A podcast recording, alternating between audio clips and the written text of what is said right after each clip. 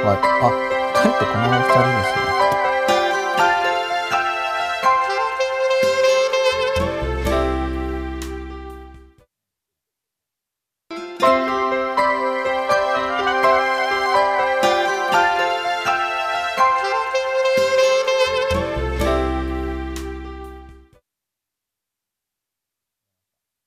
はい皆さんこんばんは吉永健一です。吉野歴です吉永健一の声も真っ裸。はい第八十八夜。88夜八十八夜ですよ。あ、なんかないんですか？なんかははははとか言ってくれるかな。あなるほどなんか先週八十八の振りがあったじゃないですか？番長が来た時に。えありましたっけ？ありました最後の方でこうパチパチパチパチパチパチ。ああなるほどなるほ次どあれ振りだったんですか今日の次は八十八夜ですよっていなるほうどことだったのかなとあ。そんなことを思いながら始まる八十八夜なんですけれども。はい7人視聴中で何人に視聴中でありがたいことですね。うちここはここで5人え、5人もいるんですよ、ここ五人もいるんで。3人。3人あと世界で他に4人。はい素晴らしい素晴らしいですね。はいということで、ひっそりと始めたいと思うんですけれども、はいまあ予告とかあんまりしてないんで、はいはい、しょうがないです。はい自業自得っていうやつですね。で、今週は、あのストレス体そのコメントいりますか？ス トレス耐性とはい。原因探求の、はい。その3ですね、そろそろ。はい。なかなかこの話も、まあ、その前にしばらく二人称三人称のし、はい。しああ2とか3のはい。嫉妬の話とかをしていて支配欲がとかってやってたわけですけれども、はい。まあストレスといえば現代人にとってはストレスっていうのがよくある話なんですよ。うんうん。よくありますよね。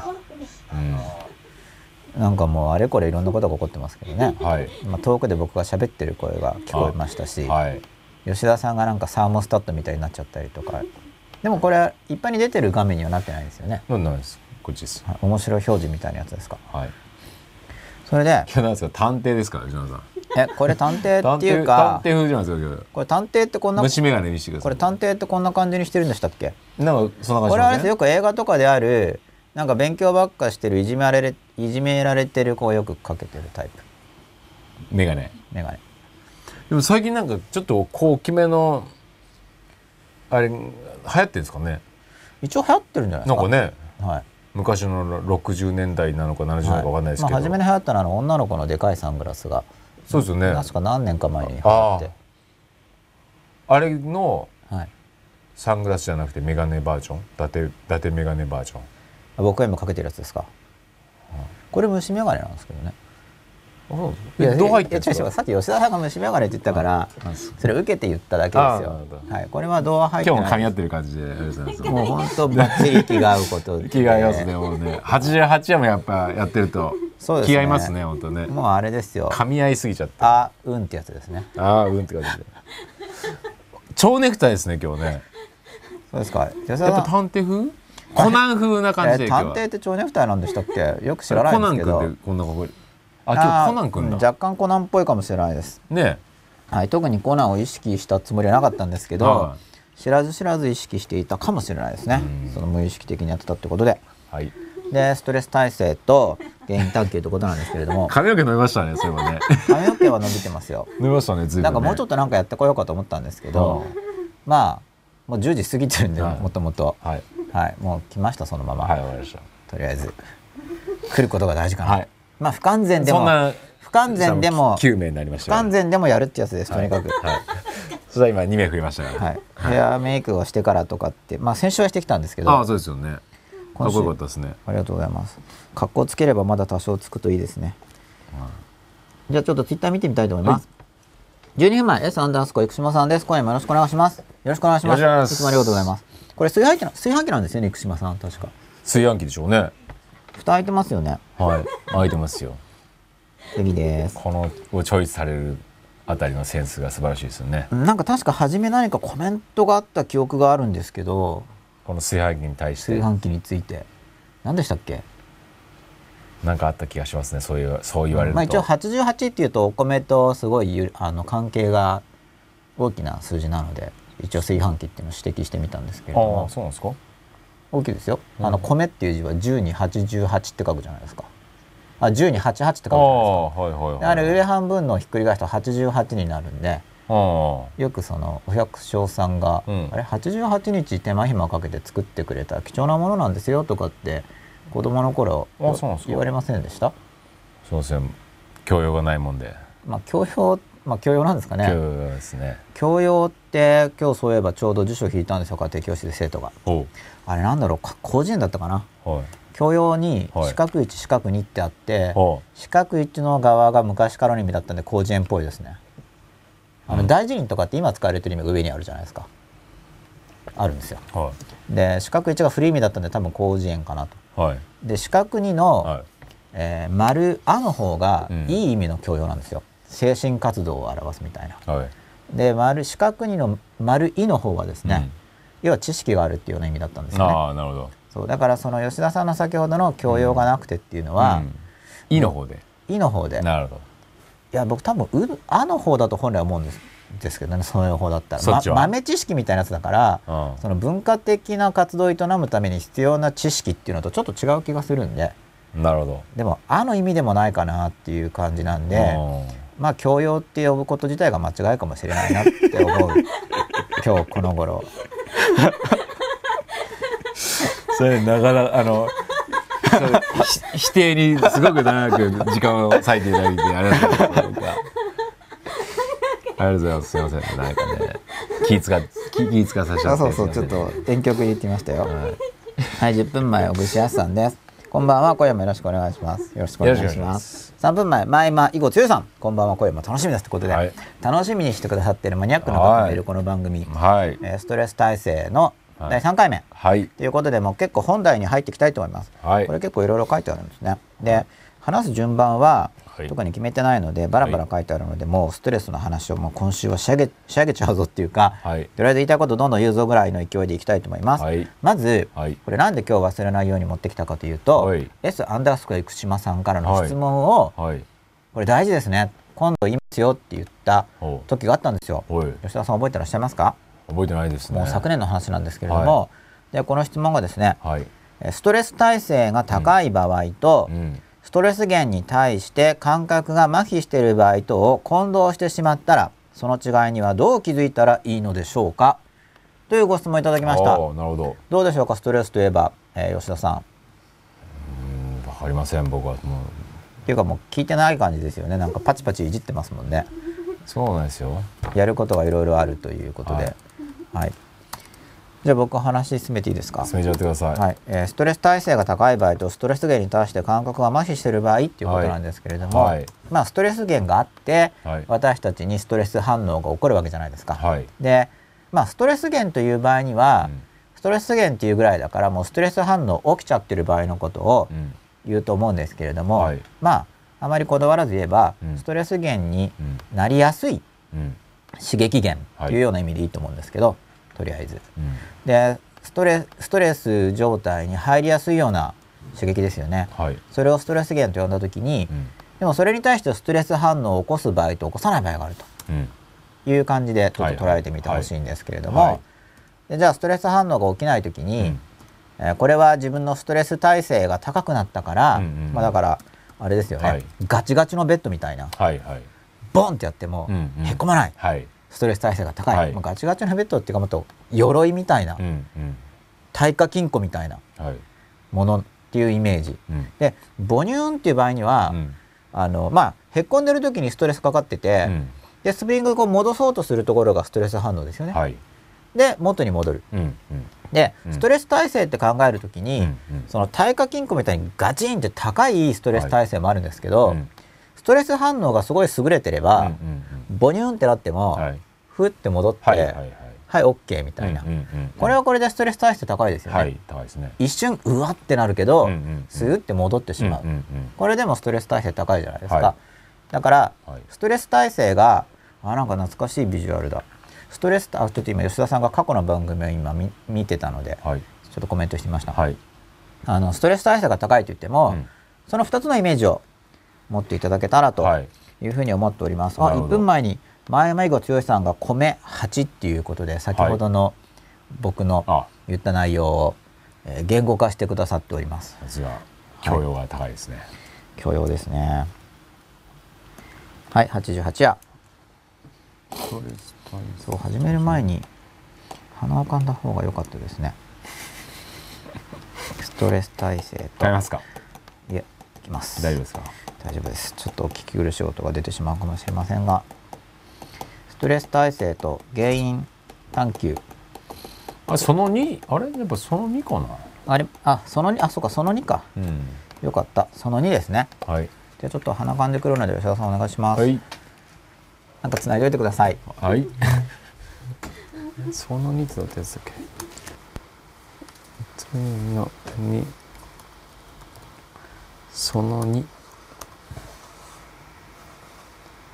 ストレス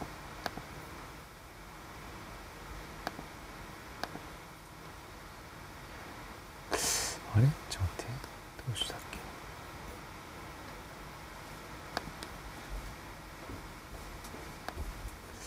あれ？これその2っていつもどうやってあれ？こんなんでしたっけ？こんなんじゃん今どんな話になってますか？今その2の標準あれ？こんなんでしたっけ？前。あそうですそれそれです。はい。よし。何があったか教えてください。でその2の打ち方を考えてましたよ。あその2が出たんですね。はい、あ前向強さん。18はこれ8につながってるんですね。88はよく言われましたってことで、はい。やっぱりこれ言われてるところは言われてるみたいです。これ地域性があるのかもしれないですよね。地域性が。そういうことか。もしかすると。うん。エスアンダースが生島さんからはい。このプロフィール画像の炊飯器について、はい。その由来がうん。語られております、はい。今は用している炊飯器です。なぜこの画像を使うようにしたのか。理由は忘れてしまいましたああなるほど。まあ、人生過ぎてきますからね、はい。始めた時にはなんかきっかけがあまあったはずだとここの画像を使うようにしたのかっていうかなぜこの写真を撮ったのかのが気になりますけどね。その前にああそうなんですね、僕なんかモダンな芸術っぽいのかなって思ってたんですけど多分これ僕が昔思ったのはなんかトイレの話よく番組にしてたじゃないですか。だからなんかそのトイレに引っ掛けてトイレフォルムで出してくれたのかなって、ニュータイプの携帯便器ですね。うん、でもいやそういうわけじゃなくてなんかそのままほら便器だとなんかいろいそのまろま肥料になってしまうみたいなや嫌がる人も多いじゃないですか。フォルムだけ。っフォルムだけねなるほていうふうにはい。思ったんですけど、はい。なんか下品じゃないですか。一般的な感じで言ったら便器そのものだと。は別にそ、はい。大事なものなんですけどね。い、はい。一応その世間様のことを考えて、はい。僕もあれなんですよ。世間様のことを考えるように大人になってきたんですよ。だんだん。本当に。さようでございますか、と自分ではそれを望んでる感じあですね。なるほどそれで、はい。こうまあこれが、まあ、一応心一応ストレスは心が感じるというはい。立場からすると、はい。この心がありますよね。はい。でこうまあストレスストレス源ストレス刺激。まあストレス源にしましょうか。ストレス源からこう刺激が来ました。はい。でそこで一旦こうボニュってこうへっこんだとしてでこれがこう戻るのがストレス反応じゃないですかへっこんで、はいはい。でこれがい。い感じでふって戻るだけでも、うん。まあその実用的な意味ではうん。ストレス耐性が高いって言いますよね、はい。だからこっちからストレスかかったらへっこむけどまた戻る、うん。また戻る、うん。まあで OK 大丈夫みたいな感じだったらまあストレスあってもなんとか大丈夫じゃないですか、はい。でもう一個はもうへこまない。なんかもうガチガチにこう,、うんうんうんうん。ストレス源ストレスとなるような刺激が来てももうゴーンってなんか縦みたい、はい。シールドみたいに、うん。ゴーン。もう全然それもまあある種ストレス耐性が高いですよね、はい。あとはもうなんかストレスの刺激が来たら、うん。なんかそれちゃうピュってその刺激が。うんうんうん。こんな感じで。それはストレスを受けないってことですか？そう。これもなんかある意味ストレス耐性が高いです、ある意味ですけど。だから、うん。そのストレス源がある時に、うん。なんかいくつかのうん。対処法があるんですよ、はいはい。だから、まあ受け止めてなんか矢原みたいなよくわかんないですけど、うん。受け止めてうん。大丈夫っていうのとか、はい。あとゴンってこれはなんか強い方ですよね、うん。豪体の豪、はいはい。強しみたいな感じの、豪田強しの、うん。豪と強しですよ、うん。合ってますか？ちょっとよく漢字よく知らないんですけど、はい。多分豪田強しの豪と強しだと思います。はい。それでゴンって受けるか、うん。それかなんかシュッてこううん。かわすか、うん。それかその自分の場所がこう動いていてピュッと心をでストレス源はなんかあ当たらないみたいなこういうタイプとか。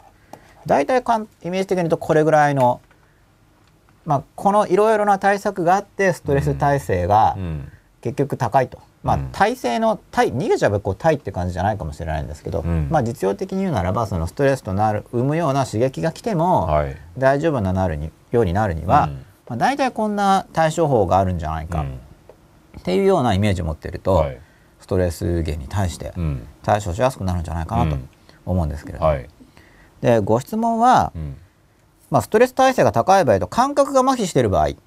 感覚が麻痺している場合っていうのはじゃあ図示するとどうなるかというとストレスをもう受けました、うん、でボーンとこうへっこんだとしますよね、はい、でなんか気づかない、うん。うん、へこんでんのに、うん、これ麻痺してる感じですよね、うんうんうん、あんまだからストレス反応が起きてないですよね、うんへこんでるからいや戻そうよっていうこのホメオスタシスみたいな、はい、戻そうとするのがこうストレス反応なわけなんですけど、うん、やだそんな刺激受けるのと、うん、こうへこんでるのに、全然気づいてない、これは麻痺してますよね。はい、ででも気づいてないわけだから本人気づかないじゃないですか。だからストレスとなるような刺激が来てるのにうまいことかわしてるのか、やられてるのに気づいてないだけじゃないのか。かわしてると思ってたら実はやられててなんか感じなくなってるだけじゃないのか、うん、この辺りの判別はどうしたらいいんでしょうか吉田さんということなんですけれども。なるほど。どうでしょうか？うん。まあでも僕はもう心のなんていうんですか感覚値を高めるっていうのが一番いいと思うんですけどね、はい、感覚値を高めよく感じられるようになる、うん、そうですね。よく感じられるようになれば麻痺しないですもんね、うん、僕もそうだと思います。感じられるようになれば、うん、まあ気づけますよね、で感じられるようになるために大事なことが、えー、感じられるようになるって書いたこと自体僕がなんかかぶつかってて文字見えないんですけどまあだ分かると思うんで大丈夫だと思います、はい、感じられるようになると書いてあるんですけど、はい、で大したことじゃないんで、はい、はい、出さなくても大丈夫だと思いますけれども、はい、あのそういうことですよ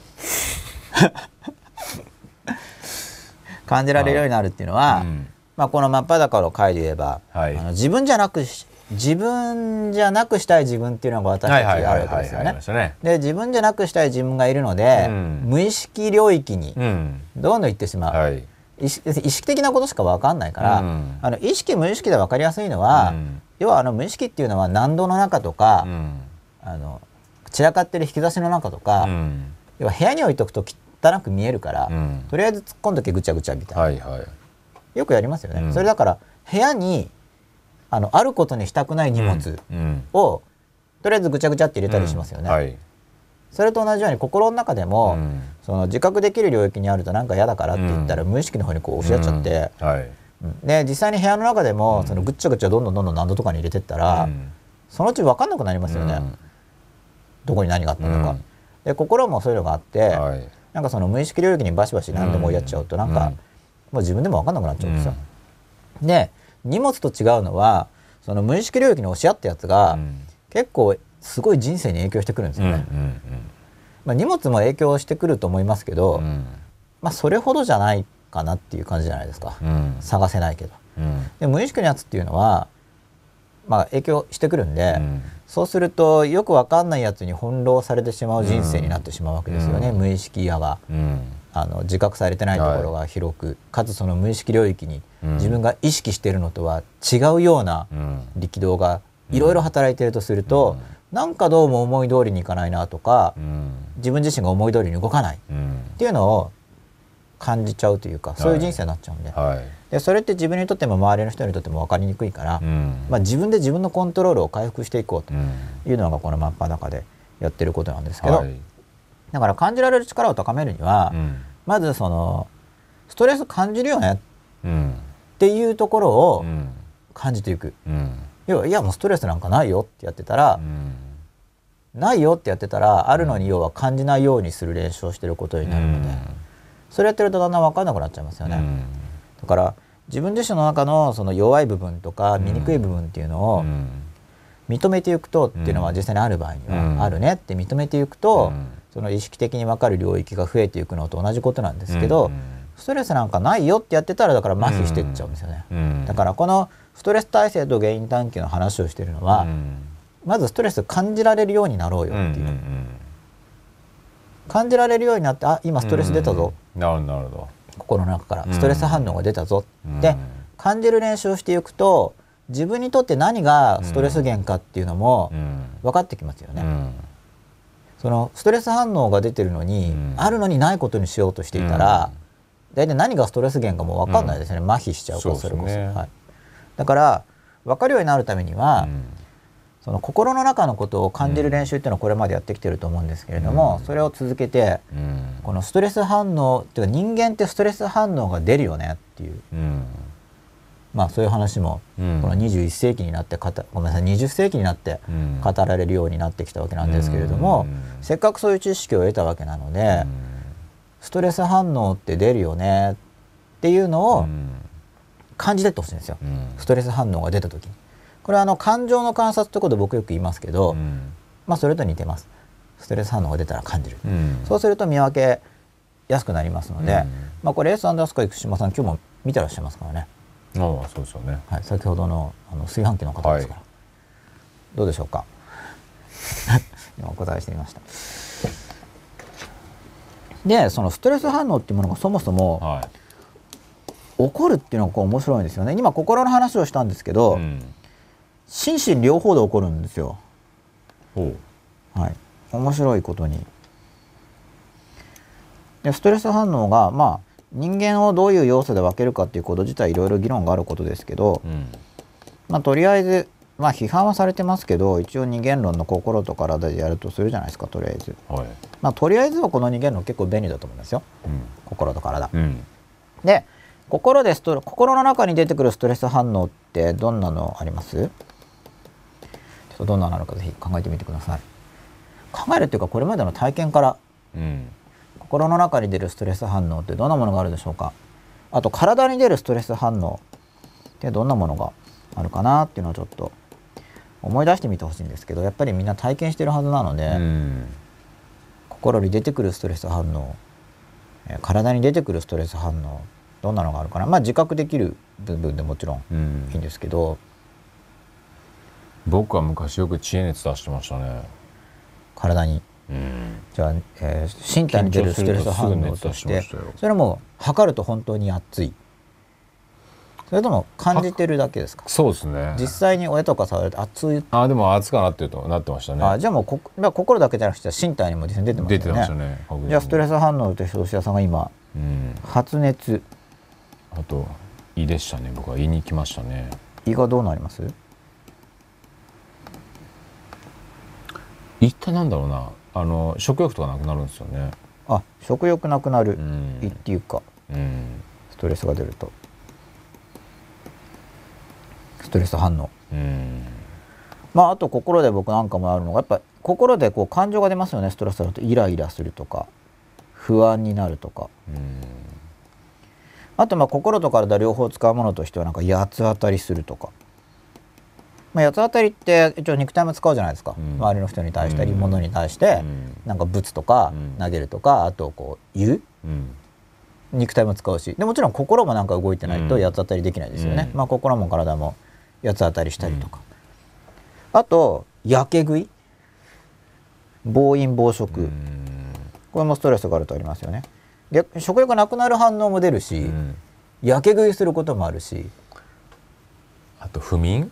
あ不眠もありますよね。不眠あとダミもありますよね、うん、逆に。ストレスかかっちゃってるんで、うん、人間として両方出るんですよね、うん、不眠になる時もあるし、うん、ダミになっちゃってなんかもう起きれないストレスかかってずっと寝てるとか、それもあるし。あそういう人もいるみたいですよね。両方あるんですよ僕ダミンはあんまなかったんですけど、この欲求も両方両方あるんで、人間本当面白いです。だから八つ当たりする人もいれば、内向的になってコミュニケーション立つ人もいれば確かにね。両向き出るんで。同じ原因でそうです両方行くんですよ。人によってってことですね、はい、うん、その陰と陽でプラスマイナスっていうか内と外っていうか、まあ、両方出るんで大抵のことがそうなるのが面白いんですよね。でストレスかかったから散財する人がいるんですよ。ショッピングに行く人もいるしあと博打する人もいるしあるいは異性を買ったりとかそれ散財系はありますよね。一方ストレスかかったからもう絶対お金使うの嫌だみたいに一生懸命貯金っていう人もいるんですよ。両方。うんうんうんなんか逆にお金使うと逆に怖いからみたいな、うん、確かに、うん。まあ、だからその博打もそうだし、まあ、異性交友、まあ、純なものも不純なものも含めて、それもストレス反応で出たりしますし、まあ、だから浮気だって破滅的な方に行くか、はい、守り。めちゃめちゃ守りに行くか、守りに行くか、はい。まあ、大体ストレスかかるとどっちかにぶれますよね。まあ、内向的外向的って感じなんですけど、でこんな反応がいろいろ出てきて、でこれで結構人生振り回されるわけですよ。まあ、あとじゃあ映画見まくるとかドラマ見まくるとか漫画見まくるとか本読みまくるとか、まあ、現実逃避とかもストレス反応の一つですよね。あとストレス反応として、まあ、ストレス反応ってだから防衛規制がいろいろ出てくるわけですけど、ストレスがかかっまあ、例えばストレスがかかっているのをそもそも認めたくなければストレス反応としての現実否認っていう認めたくないとかっていうのが生じたりとかこれかなりストレス反応っていろいろ出てくるんで楽しいんですよね。あ楽しいっていうのはそのこの百花繚乱ぶりが楽しいんですよね。なんかいろいろやるなストレス反要するにストレスに対して人間っていうのは心の仕組みやら体の仕組みやらもう感情やらもういろんなもの使ってなんかもう花開くっていうか花開くっていうかあのたくさんの花が咲くようにいろんな反応が出てくるんです。もうあれこれ。もう面白いです。そういう意味では。でこれが自分に自分もあれこれ反応するし周りの人も反応するしストレス反応って個性があるんですよ。いろんな反応が出てくるんで、まあストレス反応が出てるのは苦しいから、それを楽しい面白いっていうとちょっと語弊はあるんですけど、そのバリエーションの多さっぷりがちょっと楽しいですねっていうことですね。そのストレス感じてる人を見て、あははって楽しく、あの喜ぶって意味じゃないです。まあ、このだからただこのストレス反応っていろいろ出るよねって思って、あれもあるこれもあるってやるとこれで観察が進みますよね。そうすると先ほどのこれが感じる力を伸ばすことになって、いやストレスなんかないよって言って強がってる人とは、もう別次元の人生を歩めるんですよ。でストレス反応ってあるよねっていうね強がりをやめてストレス反応ってあるよねっていう目で自分の人生とか周りの人の人生を見てるといやこれ本当に笑えるんですよね、うん、それぐらいストレス反応ってしょっちゅう出てくるんで、うん、あこれストレス反応だっていうふうに自分を見てても、うん、他人を見ててもいっぱいあってでそのストレスを受けて何かしようとしてる姿っていうのが、よく見えるようになってくるんですよ。でそう思ってなんか道歩いてる猫とか見るとやっぱストレス低そうなんですよね。その人間のストレス反応の凄さ見てると。まあ、たまに猫とか犬でももう、ね、毛とか抜けちゃってる子,、子っていうかそういうのとかいて、多分あれはその飼われてるからいじめられてるんだと思うんですけどね、あんまりそんなにストレスかかんなそうじゃないですか普段は、あのスズメとか、カラスとか、普通は、あの鳩とか、まあ、たまに鳩とかでもストレスかかってそうな見た目の鳩もいますけど、何かあったんでしょうね集団の中で、うん、でも人間ほどストレス反応出てない気がする、うん、まあでも逆に言うとまあ僕人僕は人間だから分かってないだけかもしれないですけど、幸せそうな鳩もいないじゃないですか。え？上見ますよ。見ます？吉田さん合わないですか？幸せそうな合わないですね。えー、僕よくスズメとか猫とかあんま見たことないですけどね。スズメとか鳩とか猫とかよく幸せ僕散歩よくするんですけど、うん、結構しょっちゅう幸せそうなのにあってあそうですか。おっていう感じで。まあ幸せの概念がそれぞれ違いますからね、うん、求めてる幸せのね。なんかもう。別にストレスがないのが幸せだっていうならば、うん、そういう幸せなのはいいのかもしれないですけど。あとよく道に止まっててここでぷくっとか膨らませてて散髪ですれ違う時に一応こうやって「おっ」って言って挨拶したりして。あんま反応しないですけどね。クッとこうして。反応がないすれ違ったりしてますよ。ですか逆に言うと。なこれからそれ話するのかもしれないですけど、まあ、地域によって違うのかな鳩の幸せ度。一応そのその地域のなんか食べ物のありっぷりとかなんかいろいろありそうじゃないですか。うん。鳩は分かんないですね。鳩。ただまあ前も言ったように鳩の反応は悪くなってますよ。自転車避けないですよ。遅いですよ。それは弱ってるんですか？反応が悪くなってるでしょうねなんかもういいや聞かれてもみたいに。人間に対してストレス感じなくなってるんでしょうね。それもストレス肩だからっていう感じですか？もうどうでも反応できなくなっちゃってきて反応しなくていい要するに襲われる危険性がなくなったんでしょうね。あじゃあストレス源じゃなくなってきてるんじゃないですか？そうでしょうね。それ幸せなんじゃないですか？でも危危険なんつうの回避能力、はい。危険回避能力がはい逆に言うと落ちすぎてて、はい。でチャリンコで引かれたりするじゃないですか、まあ引かれたらちょっとやられすぎですよね、えひ引いてるんですか吉田さんあと？もうひどいことありますよ。それ引いたた後引いた後気づくんですか？おわなんだいやいや避けないからあどうなんだろ鳩飛ぶと思って、はい。あなんかありましたねバットマンで。バットマンのこの間の見てない人のためにあ見ました？ネタバレにならないですよね。もう結構何年も経ってますもんね、はいはなんかあのジョーカー車で？がいやもうカムカムカムカムとか言ってバットマンが自分を引くかどうか試すんですよ、ああありましたね。ありましたね。俺はもう死んでもいいぐらいの感じでお前、正義の味方だからどうせ引けないんだろみたいな感じでバットマン避けるんですよ、で吉田さん引くんですよね。うん。避けるかなって思ってたら引くまで行っちゃうみ実たいな。験ですね。バットマンはジョーカーを避けたけど自転車で引いたって死なないじゃないですかあとは。え鳩だごっくんってなった後うわーってその後飛んできました、はい、でも思いっきりだから上に乗っかったわけじゃないですから。だからぶつかったっていうね、あ実接触応事故ぐらい。減速はしてそうそうそうそうそう鳩どうなんだ？そうそうそうそう別に鳩ガン飛ばしてきただけじゃなくて気づかない感じで、うん。でクッて接触したらうん。やっと逃げまだした。むしろ避けるのは人間だろうぐらいのスタンスで来てる感じがするんですよね、動物お前らが避けろと。動物愛護しろと。うん、っていうかもう見下してる感じですから人間そういう視線を感じたんですか？を感覚？ああ。それ吉田さんの側が過剰にそう思ってるっていう感じですか？それともやっぱ鳩が見下してるんですいやか、ね、イメージもう別にそんなに深く考えてないです。よ でももっと敏感だった気がするんですよね。昔の鳩は、うん。あなんかねパーッて、イメージっていうの歩いていくとファーって飛んでる感じじゃないですか。あやっぱ野生動物は敏感もうだな野生動物じゃないですもんね。言うならばね。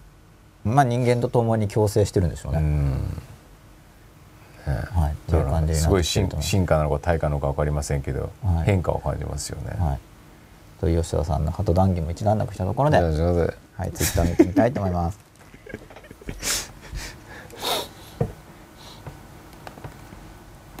あ、そうか、これ、ユーストリームのサイトで見てるから。なんですか？重いかもしれないな。あ、見えてないんですかね、皆さんに。もしかしたら。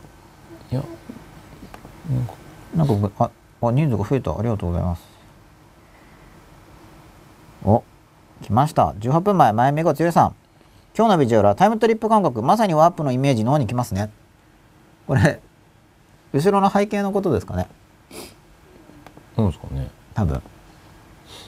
タイムトリップ感覚ですよ。おううん、ワープのイメージの方に来ますね。17分前、サンダース生島さんです。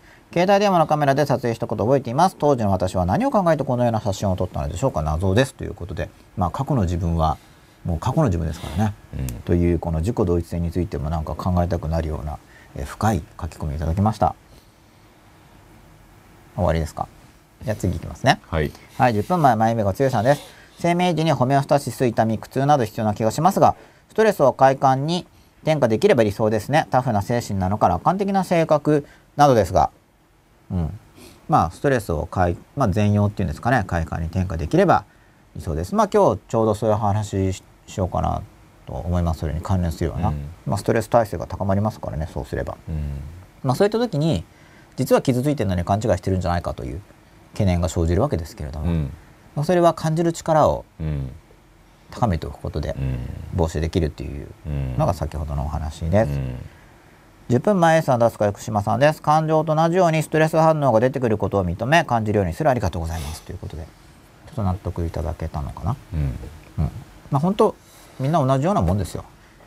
うん。まあ真っ裸というキーワードですけどね、まあ一言で言えば。ね本当幸せになれ反ると思応でいますもんね。要するに。そう刺激反応です。ね。刺激があって反応がある。ね。アレルギーもそうだし、もう全部そうですよね。基本的にはね。反応が出るんですよ。反応ですよね。っていうか反応出ないとダメですもんね。逆に言えば反応は基本的にね。うん、何も出ないっていうのは。何の働きかにしても何にも反応が出ないっていうのは、まあそれがだから先ほどの麻痺ってやつですよね。ですよね。うん。2分前 A さん出すか福島さんです。ふてぶてしい感じのする鳩はいますね。ほらいますよ。いますね。感じらっしゃいますよ。僕はあんまふてぶてしいのになったことないんだけどな。自転車で近づいてもギリギリまで避けません。チキンレースやってるのかもしれません。うん。あチキンもうそれこそそういうチキンレースって。なんかそういう要するに誰があれじゃないですか？ギリギリまで入あれるかとか。チキンレースってあのこうお互いにグーって寄って、先に避けた方がチキンみたいなそうですね多分。そうでしょうね。なるほど。鳩的に俺は鶏じゃねえぜと。そうそうです。何人間なんかにビビってんだと。はい。でもそんな顔にあんま見えないですけどねあの 丸い目で。いやでも分かってますよね。だって餌くれるわけですからね。人間が？人間が。はい。だからでも鳩から見たらちょろいもんじゃないですか、ちょろいって感じなんですかね、うん、ありがたいっていう感じじゃないと思いますよ。意外と鳩なんかみんな印象悪いんですね。まあみんなって言い過ぎかもしれないですけど、そんなそんな鳩のことについてそんなに考えることないんですけど、はい、じゃあその生態系全般的にうん。はい。やっぱりそういう鳩もはい。まあ退化してるのか変化はしてんだなっていう、なるほど。僕結構散歩してる時によく会うんで友達感があったから、あ。意外と鳩の評判の悪さに少しびっくりしました。スズメとかってどうなんですかねスズメはあんま下いないですね。スズメよく電線とかにブワーっていますけどまあよくって言っても東京にはいないんで群馬に帰るとあすごいいますやっぱり。とか増えてましたよ鳥。この間帰省したら、ああそうですか、はい、前は電線スズメメインだったんですけどうんなんかもっと大きいのもいっぱいいました。スズメはカラスじゃなくて？カラスじゃなくて。ちょっとなんなんだかよく知らないんですけど。あ進化系の、なんかどっかから来たんでしょうね、うん。それこそ生態系がちょっと変化してて、うん。子供の時には見なかった。もうちょっと大きめの方がいっぱい溜まってました、なるほど。まあちょっと今日本もいろいろありましたから、うん。少し離れたところからもしかしたら来たのかもしれないですけど。なるほど。去年は特に、うん。まあそうですよね、はい、鳥も変わってて、うん。あれ？って思いました。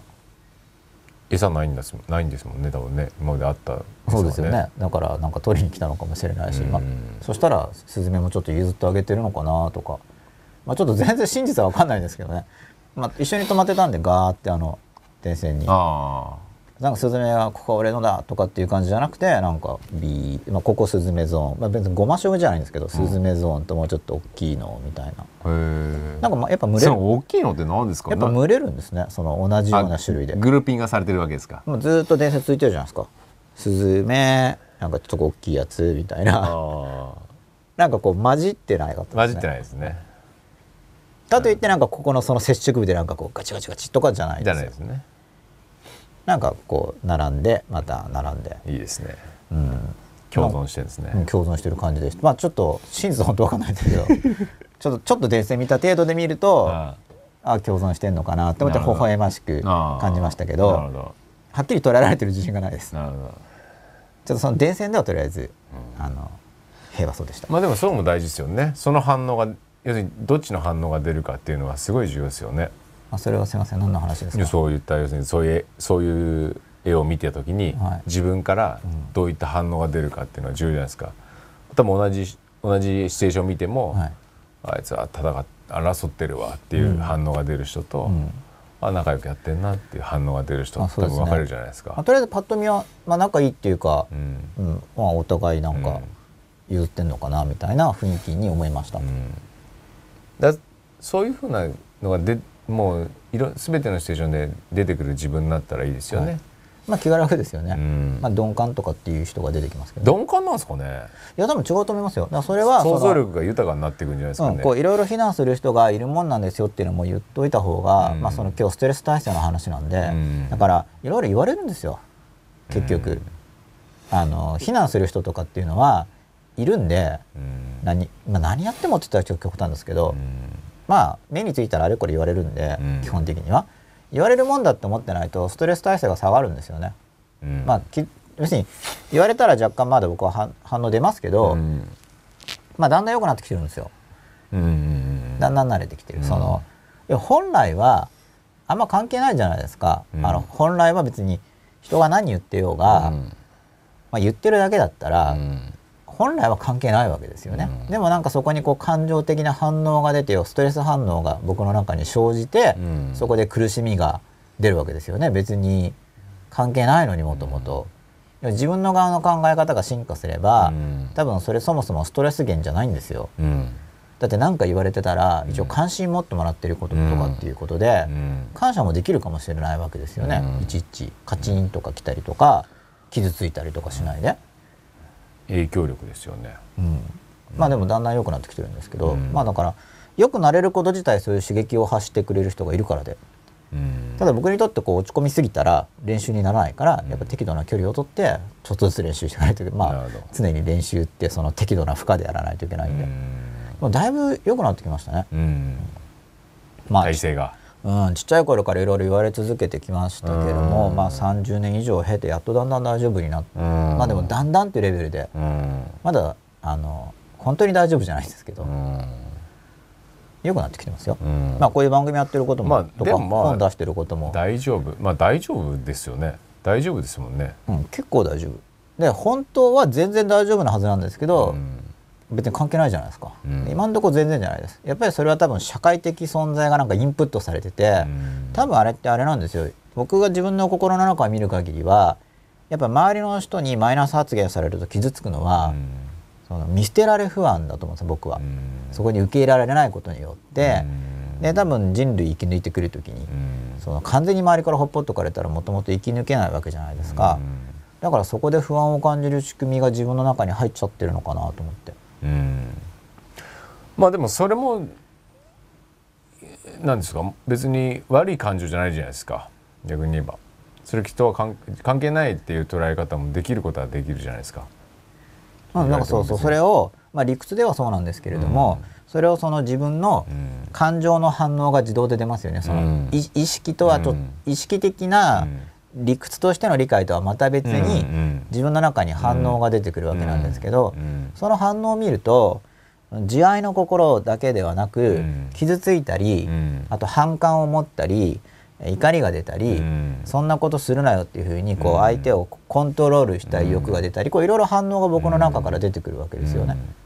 でそれを見ると僕のその意識的な側から、まあ、無意識のところの考え方がちょっと推察できるわけじゃないですか、うん、こんな反応が出るということは、こう捉えてるに違いないと。うん、でところがそこまで分かるとそこで意識的にでもこれはこうこうこういうシチュエーションなんだからこうなんじゃないのというふうにその思想的っていうか考え方っていうものを確認していくと、無意識の反応が変わっていくんですよね。これは僕にとってはかなり発見だったんですよ。その勉強すると無意識的な反応が変わる。変われるじゃないかみたいな、うん、まあ、変わり方いろいろあると思いますけど、うん、変わり方の一つの切り口として、うん、思考すると無意識野が変わるみたいだぞっていう。で同時にその抑圧しないで感じながら、本当はこうなんじゃないっていうふうに思考していくと、変われるっていうのは結構僕にとって大発見で。でもちょっと考えてみたら別にお釈迦様とか言ってること、まあ、同じっていうかそれかもしれないんですけど、まあ昔から言われてるだけなんですけどね、要するに反省じゃないですか。まあでもとりあえず自分としては大発見だったわけですよ。お変われるぞみたいな。でもなんか別に昔からある話、昔からある話をだから自分の中であこういうことかって分かったら自分にとっては大発見じゃないですか。そうですね世界変わりますよね。自分、まあ、世の中は昔からしてたかもしれないけどこの今の自分の人生にとってはその気づいた時がファーストタイムですから、その時が。うん、そこはやっぱりまずまあこう水かける人いやそんなの昔から当たり前のことじゃないとこう水かける人いますけどやっぱり自分にとっても大発見なんで別にそれを世界中に向けて世紀の大発見とかって言ったらおかしい話になりますけど自分にとっては大発見なんだっていうのを押さえておくのは大事だと思います。うん、それが例えばじゃあ多くの人が幼稚園生で気づくことを僕がじゃあ30代で気づいたとしても別に自分にとっては大発見だったらいいと思うんですよ。うん、だってわかん知らなくし気づいてないことが分かったんだから。順番が違うだけですからね。そうしかも本当にそんな順番なんて全然人によって違うと思うんで全然違うと思いますよね、うん、でなんか結構普通の世間の考え方だと早い方が偉いみたいな考え方あるじゃないですか、多いですね。あれ迷惑だからやめてほしいんですよ まあちょっとわかりますね。そのだからそうなると、はい、要するに短いスパンで結果が出せるものを求めすぎちゃうじゃないですか。やっぱ深さがないというかやっぱり時間をかけて熟成していく、はい、まあ、特に心の成熟なんていうのはやっぱりすごく時間をかけて、はい、少しずつこう磨いていくというか、うん、こうたなんていうんですかね高めていくものじゃないですか。はい、だその概念を持ってないと、うん、やっぱりその早ければいいっていう概念はいやまあそれもそうだし、うん、あとその気づいたこと自体の価値を見てないわけじゃないですか、うん、つまりその人何かを気づいた時にじゃあそれをじゃあ35で気づいた人35歳で気づいた人と6歳で気づいた8歳で気づいた人がいるとしていやそれ8歳の方がすごいのかって話だから、うん、でそれも結局だから相対的な話に全部なるじゃないですか。いくつだからとか早いからとか。そうそうだからみんなどうでもいいこと気にしすぎなんですよね、まあだからみんなにとみんなとか気にする人にとってはどうでもよくないんだろうけど、なんかどうでもいいと思うんですけどねそんなところそうですね。やっぱり幸せというものがやっぱりそういう他者と比べてとか。あそうだから幸せにみんな関心がないんですよ。うん。そっちですよね、うん、何歳でとかあんま関係ないと思うんで幸せには。うん。全く関係ないと思いますけどね。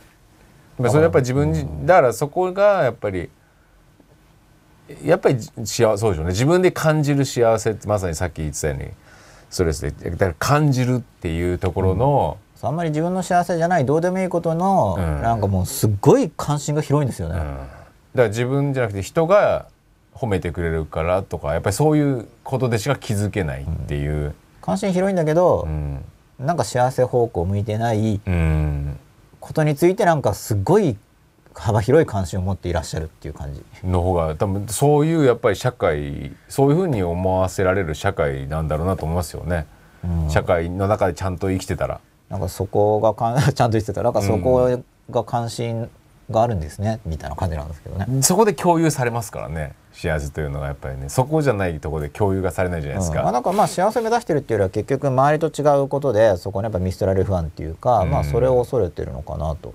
そうですよね。それ半分ともうその価値観でお互いが「おめでとうすごいね」とかっていうのでやっぱり共有し合ってるから、まあそれが幸せなんだっていうことなんだろうなっていうのをちっちゃい頃から、まあ褒められる幸せってのは本当の幸せじゃないですからね別に、本当は。まあね、まあ、一喜一憂ってやつなんですけど、まあ、他からの刺激による一喜一憂なんですけど結局褒められて嬉しいっていう人はおだてられてコントロールされるしその、うんまあ、嫌なこと言われて落ち込む、ね、僕も、まあ、僕も確かに褒められて嬉しいし嫌なこと言われたら落ち込むんですけど、うん、それって結果としての自分になるじゃないですかポジショニングが、うん、周りの人の発言が原因で、自分の状態が結果になっちゃうんで、結局まあだから教育の手法としては、まあ、とは言ってもみんな結果としての人生を歩んでるから、褒めてあげるっていうのは重要なんだけれどもそれはあくまででも、まあ、入門レベル、子供時代の話で、その褒められて喜んでてもしょうがないですよね。あの自分で価値感じないと。そうですね。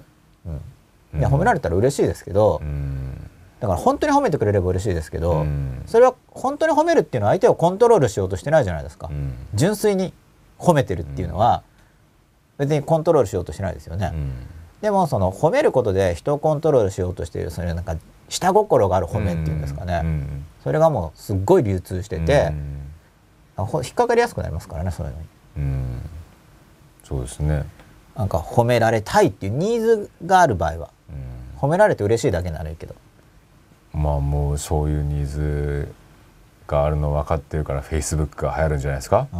まあ、まさに心につけ入る隙を準備してるって感じになりますけどね。だから種まきからやるんでやってたんでしょうね多分ね。もうそういうのは。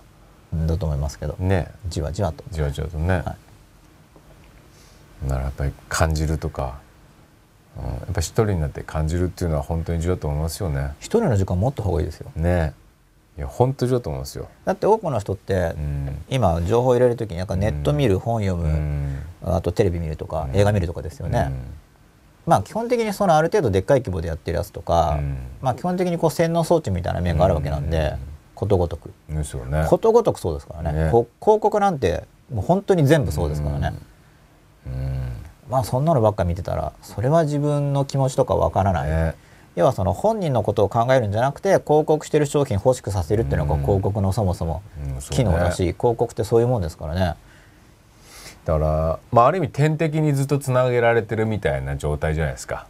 点滴、うん、あの、うん、血管に栄養入れるやつ？栄養入れるやつ。あ点滴ですね。ある意味もうそういうのに常にこうつなげられてる、まあ、はい、パソコンっていうのにずっとつけて情報をこうガーってやってるのって、あそうそう。でこれ自分でキーボードがあるからあの自分で操作してる気持ちになるんですよね、まあそれはもう昔から研究されてることで、ロープレもそうなんですけど、まあ、限られたシナリオの中なんだけど、選択すると自分で選んだ気になるっていうのがあって、まあ、ページの中でリンクが何個かってクリックしてるとなんか、俺選んでるぜみたいな。そうですよね。でもそれは誰かがやっぱ作った世界ですもんね、そこから自分の世界が広がっていくってことはないですもんね、はい、まあ一生つながれる人が今後増えるんでしょうねうん。ね。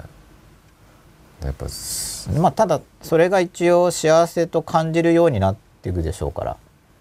でもゲームやってて楽しいぜっていうことで。まあでも、ゲームしてない人から見ればなんかハマっちゃってていいのとかって思うかもしれないけど、やってる本にはもうはまり込んですっごい楽しいわけですからね、あの主観的な体験としては、あ,、まあ、ある種の幸せはあるわけですよね。まあだからまあ中毒ですよね。要するにな、まあ、何かしらの中毒にさせられるわけですよね。脳内快感物質を出させようみたいなコンセプトで、ただ今のその世間的な価値観っていうのはいやそれでその外的なドラッグとかを摂取するのはよくないけれども、脳内脳内かどうか分かんないけど、なんかその快楽物質が出て快感感じるのは幸せの一つの形なんじゃないぐらいに、まあ、市民権を得つつあるところですよ。そうですね、肯定されつつあります、それが。で僕はそれ本当にいいのってちょっと疑問を呈したい側なんですけど、まあ時代の流れっていうのがあるので、あんまりそこに逆らうとろくなことがなさそうな 雰囲気があるぐらいもうそっちにだいぶ来てますから、ね、まあそれもだから自分自身の感覚ですからね結局ね。まあだから密かに密かにやればい人の時間持とうねとか、うん、やっぱ空とか水とかいいよねみたいな。そのうちも雲とかまでねコントロールされて商品名になったらもう空もダメですけどね。まだまだ空はいけますそうですね。まあでももう若干。嫌じゃないですか。空見て雲がなんかココカ・コーラとか言っちゃいけないのかな。んか 雲がなんか。でも あありましたね、まあ、一応まだまだ空はありますけどでも結構だってスポーツせスポーツ見てたってなんかもう着てるもの広告じゃないですか。全部そうですよね。DVD 借りたって盤面も広告ですからね。うん。ね。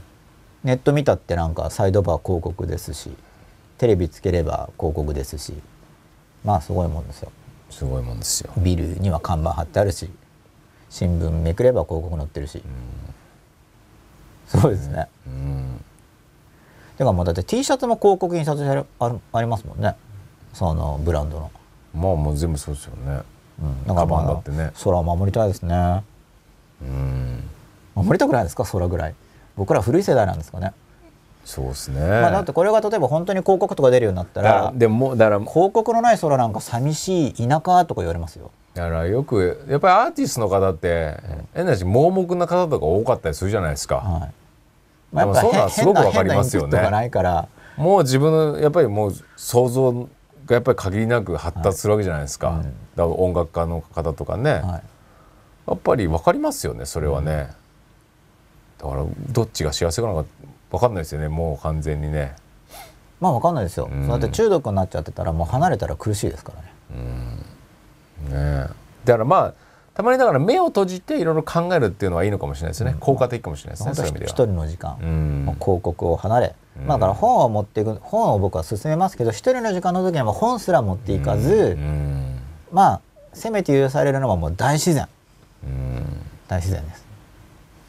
で自己と対話するってイメージですよね、僕は。ね。ね。で出てきたものはちょっと書いておくといいですよね。あのメンタにその一人でいる時間がないから多分昔の人はその筆記具も重要だし書かないんですけど、とりあえず書いとかないと、で一人の時って無意識だんだんその無意識的になってきますよね。夢と一緒で無意識的になってきた時に思いついたことって書いとかないと忘れちゃうんですよ、だから思いついたら書き出しておいてそうすると後で見るとあ俺一人の時こんなこと考えるんだって分かるから、ね、だからその信念とか明けましておめでとうございます？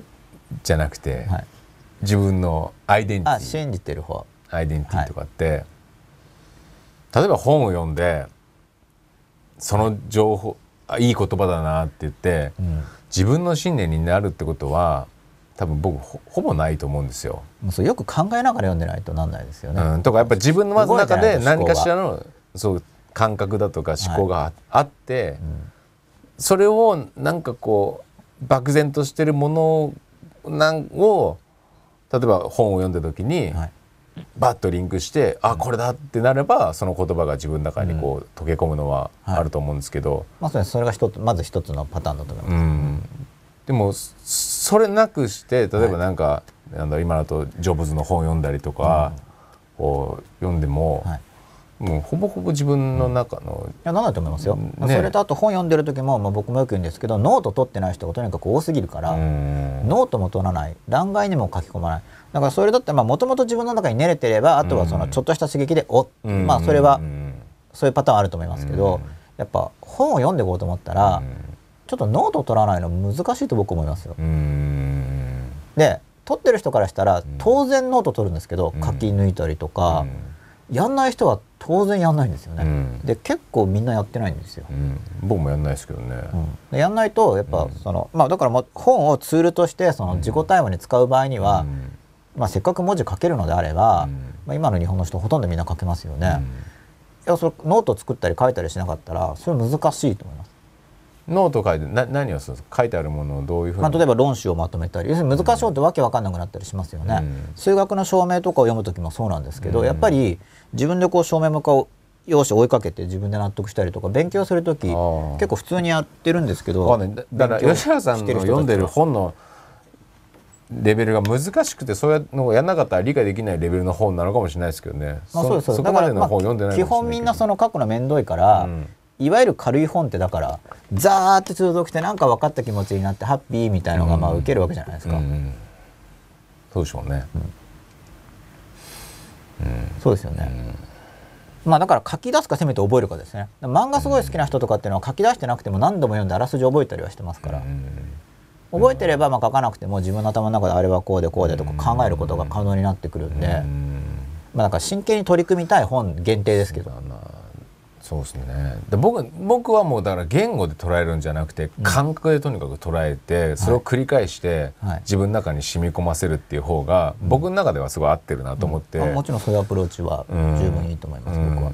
もうとにかくそういうふうなことで、感覚をとにかくもう研ぎ澄ませるっていう方が実践的だなっていう方に僕はもういろ僕もだからあいろいろ勉強してやる、はい、言語化してインプットしようと思ったんですけど、はい、なかなかそれは浸透していかないなっていうのがあって、まあ、向かないことはやらない方がいいですよ、うん、だからはどっちかってやっぱりその感覚、はい、自分の感性の方に、そっちがいいってことですよね。ねまあ以前から、ユングさんのとかでもあの感覚とか、うん、その理性とか、うん、感情とか、そうですね。やっぱりいろいろ直感とかってそうですね。そっちをとにかく、まあ、大まかにこうタイプがあって、そこなんかかなり言語化する方なんで。そうですね。多分結局自分の発する言葉であったりとか行動にどんだけ力を持たせるかっていうところが、の根拠を支えるものが何かっていうのが結局はそういう知識であったりとか、感性であったりとかになるじゃないですか,、だそれが何なのかっていうのは多分人それぞれ違うと思うんですよね。だそこが何なの自分のそこの部分が何なのかそうですね。自分にとって進化しやすい進化しやすい。入り口を見つけてそうですね。そこをとにかくこうしっかりと固めていくっていうのが、やっぱり対外的な影響であったり、外さっきのその、ね、外部からの影響に対する体制であったりっていうのにすごく大きく影響を与えるんだろうなとは思いますよね。はい、思います。ね、まあ、何やっていいか分かんない人は本当にリトリートおすすめなんで、半日でも1泊2日でも2泊3日でもいいんでインプットを少なめにしてだんだん自分を感じるといい本当いいと思います。あちょっと話ずれるかもしれないですけど昨日のことを読んだ本で、はい、まあ、もうよく言われてるのかもしれないですけど、まあ、今お医者さんも、はいその学校の先生みたいな状況になってて、はい、割とそのモンスターペアレンツじゃないですけどモンスター患者遺族とか、はい、要するにその末期患者に対するケアの仕方とかで、はい、苦情が来るわけですか、うん、そうですね。結果としてその大体ク,、クレームが来るので、うん、もう結局保守的に何もないような形をとにかく選択するっていう流れが多いみたいなんですけど、はい、だそれも要するにもちろん社会の今の状態もあるんでしょうけど、はい、やっぱり医者の人の信念みたいなものがない、なければ成り立たない仕事だし、やっぱりその信念が遺族とかに対する働きかけで、その遺族から出てくる感情を決めるっていうのがあると思うんですよね。やっぱりそこに思念がないと、結局は相手の働きかけによってブレるような医者なわけじゃないですか、うん、まあそうですよね。そうすると結局そこが相手の感情を刺激して、はい、結局自分が出した答えと真逆なことを言い,、言い出してくるっていう働きかけになってんだろうなとと思うんですよ、はい。うん、だ結局やっぱり自分自身のアイデンティティっていうのを持ってないと、はいうん、結局何をやったところで相手からマイナスの感情を引き出すんだろうなっていうのがあそうですね、うん、まあ弱気だとそうなっちゃうと思います。ですよね。だからやっぱりアイデンティティ持っている人が出した答えに対して、うん、多分ど素人が多分否定できないと思うんですよ、本当に持ってるこだと思いますまあ賛否両論になりますよね。ですよね、それでも賛強く賛成してくれる人も出るはず。ですよね、だからなんでしょう。もうすごいこだわり職人が作った、なんかこうなんでしょう。建物でもいいと思うんですけど、多分素人口、言えないですよね。これがどうだとかって。まあそうですね。うん。まあ一応だからそのリスクを取るっていうのをとにかく理解させることが本当今後大事だと思うんですけど、うん。まあ、治療法にしてもリスクとリターンがあるわけですよね。うん。でリスク取りますよっていう人はあの普通分かって、まあ、だから契約とかするわけですけど、リスク取るんですよっていう人は普通取らないんですよ。うん。普通そのリスク取ってもいいですっていう人は成功前提で話してるんですよね、うん。ほとんどの人は、うん。でもそれリスク取ったことにならないんですよ、リスクがあるっていうのは失うリスクがあるからリスクなわけじゃないですか、うまくいったらうまくいくけど、うん。失敗したらなくなるわけですよね、うん。リスクっていうのは、うん。それリスクを取るっていうのが体得できてる人って多分すっごいまだまだ少ないと思うんで。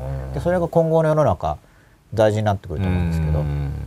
リスクを取るっていうのはどういうことかっていうのをうん体得してもらうっていうか、うんでもやっぱり何かを選択するってことは、はい。逆に言うとやっぱり何かのリスクを背負うっていうことじゃないですか逆に言えば。そう本当そううなんですよ。ですよね、だからそれ初めに分かってれば、うん。失敗してもそのうじうじ言わないじゃないですか、うん。だって分かってるわけだから。ですよね。だからやっぱりリスクはつつきもんまあよく言われる話ですけど。体得してるかどうかにかかってるんですよ。そうですよね。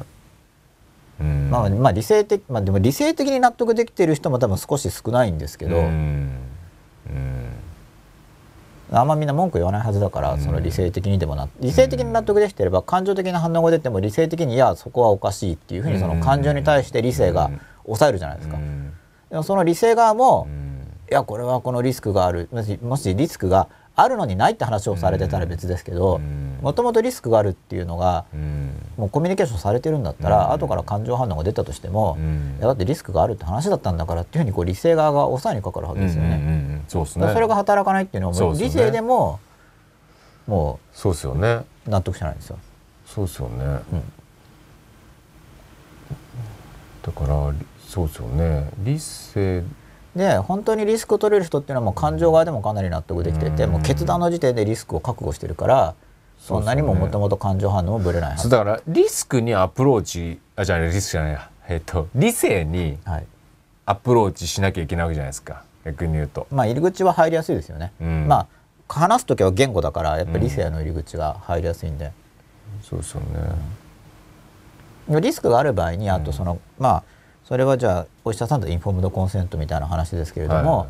やっぱりリスクがあるっていうのは本当にしつこくしかなりしつこくやらないといけないですよね。アメリカのその教育ビデオとか見てるとすごいしつこいですからね、あ本当にしつこいです、うん。だからそれはもう本当にしつこく確認したー方が、うん。でただ今日本だとまだまだしつこく確認するとそれ自体が不安を生みすぎてしまうといううん。文化的な背景はあると思うんですけど、多分これ死ぬかもしれませんからね。死ぬかもしれませんからねっていう繰り返し言うような話ですよね極端に言うとね。まあそのかもしれませんっていうのが、そのもうすごい正確に、うん。正確にっていうか大体何パーぐらい死んで,、うん。で死ぬだけじゃなくて併発症こういうのが後遺症こういうのがあって、うん。えこういうリスクがあってこんなリスクもあってっていうのをなんか延々と聞かされる、うん。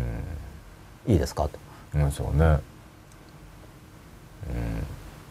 でそういうのをすごい今後もますます大事になるし、うん。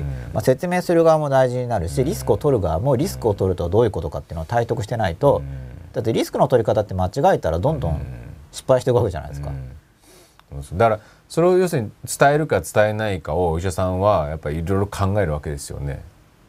そうですね。でまあリスクが少ない場合にはローでもローリスクったってリスクあるわけだから、うん。まあでもローリスクでやりたいのかハイリスクで勝負するのかっていうのは、で、そこは要するに患者さんだったり遺族の人たちとのコミュニケーションみな相手を見ながらやっぱり何を選択するかっていうのをやっぱり感覚で感じて、そこをその時のベースなものをアウトプットできなきゃいけないじゃないですか。だからそれはもう知識とかじゃとかなんていうんですかリサーチとかじゃないじゃないですかやっぱり。はいだその感性をやっぱりそういう医者になる人とかなんでしょうそういうまあ、今後いろいろな職業で重要になってくる重要じゃないですか。だそこを養わなきゃいけない。まあ、安定的な時代じゃないわけだから、うん何かしらのリスクを取っていく必要が出てきちゃうわけですからね。そうね。だから答えをその都度やっぱりそこで決めていくっていうようなかやっぱりやっぱ感性だと僕は思うんですけど、そこを磨かないといけないじゃないですか。だそれは知識だとかってどんだけつむ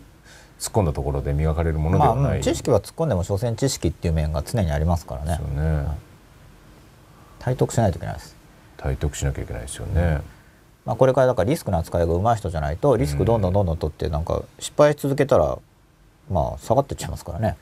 リスクを取ってるんだけどと、まあ、失敗成功を重ねつつトータルとしては成功が積み上がるっていうようなリスクの取り方ができる人がこれからとても求められてますから。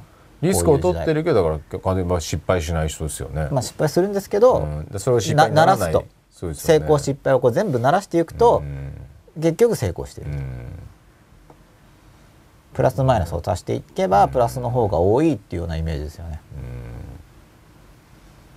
ねまあ、失敗しないっていうのはやっぱ難しいと思うんで、うん、まあ、そういう人はすごいローリスクな話になっちゃうから、まあ、リターンもあんまないんで、うん、まあ、そういうそれも一つの選択ですけどね。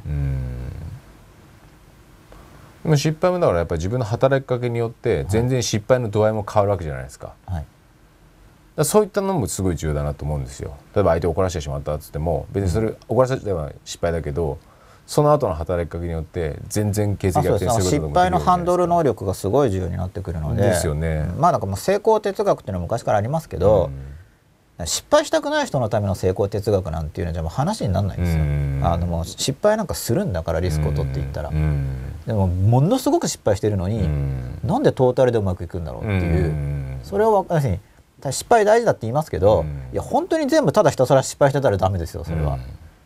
失敗に終わってるから、ね、なんかすっごい失敗してるのになんかうまくいってる人はうまくいくわけですよね。チャレンジしてるからすごい失敗もするんですけどでもうまくいくわけじゃないですかそこのスタンスを身につけないと今後は。そうですよね。うん。やっぱりだからそれをやれるのってやっぱりそ自分の中にある信念というのがベースにあって、はい、それをやっぱりそれをベなんですか、まあ、信念ないとぶれますからね。例えば失敗しても失敗してもこの道でいけばうまくいくはずだって信念がなければ、うん。ね、何度かの失敗で、まあ、やっぱダメだヘロヘロってなっちゃうんで。そうですよね、うん、だからそこのやっぱり核となる自分の生き生きる目指す道みたいなそうですね、まあ、僕が言う言い方だと賞賛のあるプランって呼んでるんですけどね。それはやっぱり自分の中から生まれてくるものじゃないですか、はい。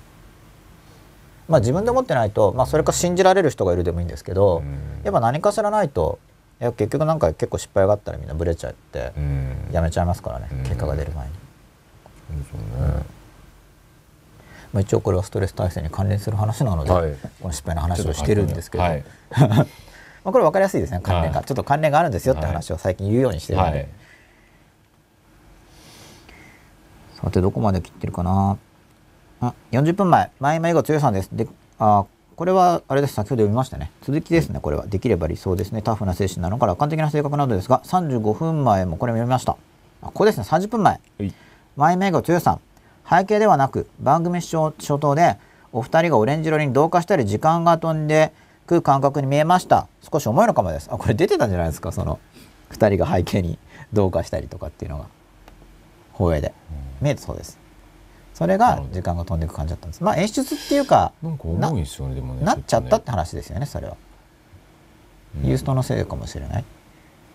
うん若干重いですね、はい、まあでもその効果も楽しんでいただけているようですから、はい、はい、怪我の巧妙かもしれません。27分前仮面ライダーオードさんです今日は思っていた以上にストレスを受けて左目がピクピクしてしまいました。ということであこれストレス反応の実例でしかも今日ですから、うん、もうほやほやのお話ですよ。今日。左目ピクピク。でこれはあの肉体的な反応が出てますよね、うん、だからあこれストレス反応だ、うん、まずこの分かることが本当大事です、うん、ストレス反応が出てるぞっていうふうに。でだんだんあの良くなっていくんでいろいろ。S アンダースが福島さんです自分にとっての大発見は確かに人に言うと常識だよ知らなかったのって言われることがあります。そうそうなんですよ。で世の中暗い人が多いですよね、いや大発見だって言ってるんだからうわよかったねとか言って、祝福してくれてもいいんですけど、めったにないですねそういう人。いなくないですかあんまり。なんかに気づいたって時にうわすごいみたいなこうなんか盛り立てて。まあそういうサービス業にお金払えば盛り立ててくれるでしょうけど 普通の人間関係であんまいないですよね。そうですね。まあ吉田さん多分吉田さんさん心がけ、まあ、心がけてる人だから少ないってことですよね。でも吉田さんなんか言ってくれそうじゃないですか。ちょっとすみません僕が過剰評価してたら、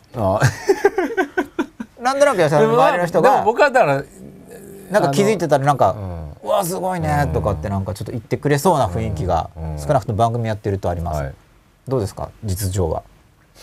まあ素直な反応しますよ。そうですよね、うん。なんか水かけます？なんかいやそんなの常識だよ。みたいな。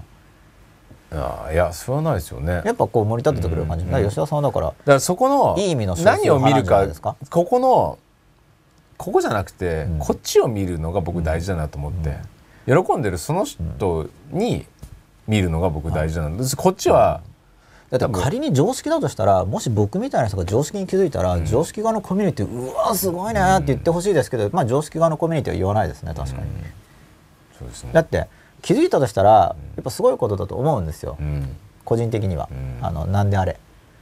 気づくっていうこと自体が、まあ。そこの喜びは共有できないじゃないですか。逆に言ったら要するに。うん。気づいたって喜びに対して、うんこっちは共有できないですけど、で気づきってすごいよねっていうレベルでは、うんそうですね。だからその内容自体が共有できなくても、ううん。わ気づいたんだっていうところはできるはずなんですけちど。そっちの喜びに対しては反応できるので、そこには返せるなと思うんですよね。そうそれ理解共感なんですけど、うん。でそういうのができる人が今後の時代、本当大事なんですよね、うん。これからは、うん。だからこの、まあ、残念ですけどこの常識では知らなかったのっていう人は今後淘汰される運命に多分あるんですけどね。まあしょうがないですね寂しいですよね。せっかくだったらだって盗めばいいじゃないですか。人の喜喜びをやっぱり盗むって表現は私僕は盗むって感覚なんですけど、はい。乗っかるっていうか。うん。なんか結婚式とかもう一番わかりやすい例で。ね結婚式で「結婚常識でしょ?」って言われてなんかそうそうやっぱりさ。まあ常識ですけどね。結婚やっぱりそこに乗っっかって。何歳だと思ってんのみたいな。そ、まあ、ちょっとあんまりいないかなっていうか呼びたくないですよね,、う。ねなんかそういうね、うん。とりあえず盛り立ててほしいですよね、うん、だからなんかなんだろうね。だからそういう映画とか漫画とかでもいいんでしょうけど、はそこの主人公とかにん。乗っかるとかなりきって同じ感覚をはい。味わうみたいまあ、なっていう、僕は映画の、まあ、ハリウッド映画の映画の方が僕見るんで漫画とかあんま見ないんですけど、映画とかだとやっぱかなり多分啓蒙的なの意図してると思うんですけど、うん。すごいそのうわーって盛り立てるシーンとかかなり出てきますよね。うん。あとまあ、感情表出もよく映画って出てくるんで、うん。よく注意して見てるとその自分のテリトリーでこう感情表出をして感情処理してる人とかっていうのが出てきます。ハリウッド映画だと。僕がこういう番組で言ってるようなね、うん方法なんていうのはさりげなくあそういうなんかいい啓蒙的なのがあってさりげなく商品広告も入ってたりしてまあいろいろ映画面白いんですけどいろいろ入れ込んでああるんで、ー。まあ感情をどうつかむかですもんね結局見てる人のね、あとやっぱりこういいことをしてるっていう気持ちがあるからできるのもあるし、うんまあ、あとまあ単にまあビジネス的なビッグマネーだからっていうのももあると思うんですけどね。まあ、映画はいろいろいろんな意味でうん。いろいろ詰まってるんで僕は映画は好きなんですけどね、勉強になりますね。うん、漫画もだから好きな人はそういうのいろいろ読み取ってるんですから、まあ、僕はでも漫画パラパラ見る限りでは漫画の方がやっぱちょっと暗い感じがするんですけどイメージ的ですけどね若干逃避的なね。うんただあんまり読んでないんで分かんないでもす。なんでしょ本当悪い先入観かもしうれない。あのむかうんまあまあ昔っていうのはわかんない。例えば星飛雄馬とか、はい。あ星飛雄馬空手バカテレビで一代とか、よね。要するにそれを見てはい。野球を始めましたとか、うん。要するにそのやっぱりまあそれポジティブな感じね。現実社会に影響を与えるパワーを持ってたと思うんですよ。はい。で今そのそのパワーがあんまかんなんていうんですか、要するに今だと「ワンピース前も言ったかもしれないですけど「ワンピースっていう映画漫画が流行ってるじゃないですか、はい。まあ流行ってるの今わかんないですけどまあ、はい。入りましたよね。で冒険王ですよ、うん。僕はあれ読んでないんですよ。ああ。僕20巻ぐらいまでちょっと読んです。けどよかったですか？まあ要するに単純な本当冒険とはい。友情とはい。勇気みたいな話なんですけど、はいでそれがこんなん300万部とか400万部とか流行ってるならば。そうかじゃあみんな逃避しちゃってるんですね。まあそうそうそっちなんですよ。じゃあって言って。じゃあっつったら世の中もっとなんかアクティブな、人生を冒険とはいはい。友情と、あれそうなんですよ。あと何でしたっけ？冒険と友情と？となんか勇気みたいな要するにそういったなんかで生きたら楽しいですよね。じゃないですか,、だからそれ300万部400万部売れてたら、なんかもうちょいそういうなんか感じられるような。まあ確かになんか人生訓とかで冒険友情勇気の人生とかあんま言わないですもんねみんな。なんかそういう空気じゃないじゃないですか、やっぱ創作の創作はそっちそうだからみたいなどうもね感じなんですかね。リアル人生でリアル人生には冒険と友情とって負けてるんですよ。アートじゃないんですよそういう意味では、もう逃避の娯楽なんですよ、アートじゃないですね、ん。本来的な。そうだからなんかそういうやっぱりだからアートが負けてん音楽もなんかその音楽聴いてこう、そうですね。最近音楽ってそれでなんか魂が揺り動かされたじゃなくて外の音聞かないみたいな。ですよね。そういうイメージですよね。でなんか今だともう AKB AKB はい。じゃないですか、AKB ってどうなんですか？あれはハッピーになってこうやる気出てくる感じなんですか？でもなんかよどく最近ポスターとか見るじゃないですかまあポスター見る限りはなんか明るい感じで元気出してみたいな感じに見えるんですけどここのあの向かいの自動販売機にも貼ってありますけどね、あそうですか、うん。ただ僕はちょっとその程度の付き合いなんで、うん。僕もあんまよくわかんないですけど。よくわかんないですけど実情が、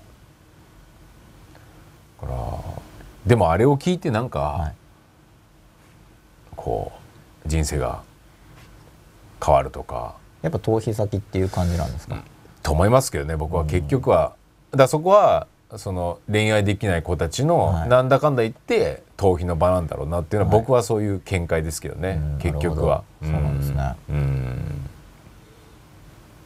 だからその辺が僕はすごくアートのなんていうんでしょう負け？負け？なんていうんですか？なんていうんですか？ね敗北うん感をすごく感じる時代ですけどね。アートはどこ行っちゃったんですかね？ねだまず要するに勝負もうビジネスですよね。ああそっか。ああ結局。やはい。っぱりアートはやっぱその作ってる人たちはすごい作品作ってるけど不幸じゃなきゃいけなかったりするじゃないですか変な話。そうなんですか？やいやそうじゃない。そういうもんじゃないですか。要するにそれはビジネスとかとぜはい。縁縁の遠い世界観を作り上げてる人が多いわけじゃないですか、はい。うんなるほど。要するに社会とは逸脱した人たちが作ってて、結局社会に影響を与えてたっていう話で、うん。その人が幸せになるかどうか。まあそうですよね。本人が狙ってない場合もありますからね。狙ってないことが多いじゃないですかやっぱり。の意味の幸せとかを、そうですよね。だから、そういったパワーって本当にすごかったんだろうなと再認識しますよね。ね。まあ僕ももうちょっとアーティスティックに生きようかな。うん。いや本当そう。僕も思いますよ。やっぱりそっちをやっぱり本当磨かないと、まあなんか人生を、まあ、人生の冒険っていう言い方もありますしゲームっていう言い方もありますけどだからそれ本当にやってるかどうかなんですよね、うん。人生はゲームだとかってよく、まあ、言うじゃないですか、うん言葉遣いとしては。でも本当にゲームにするためにはどうするんだっていうのをあんまり考えてないと思うんですよ、うん。本当にしたらいいと思いますけどね、本当にした方がいいですよね、うん、ゲームに。うん。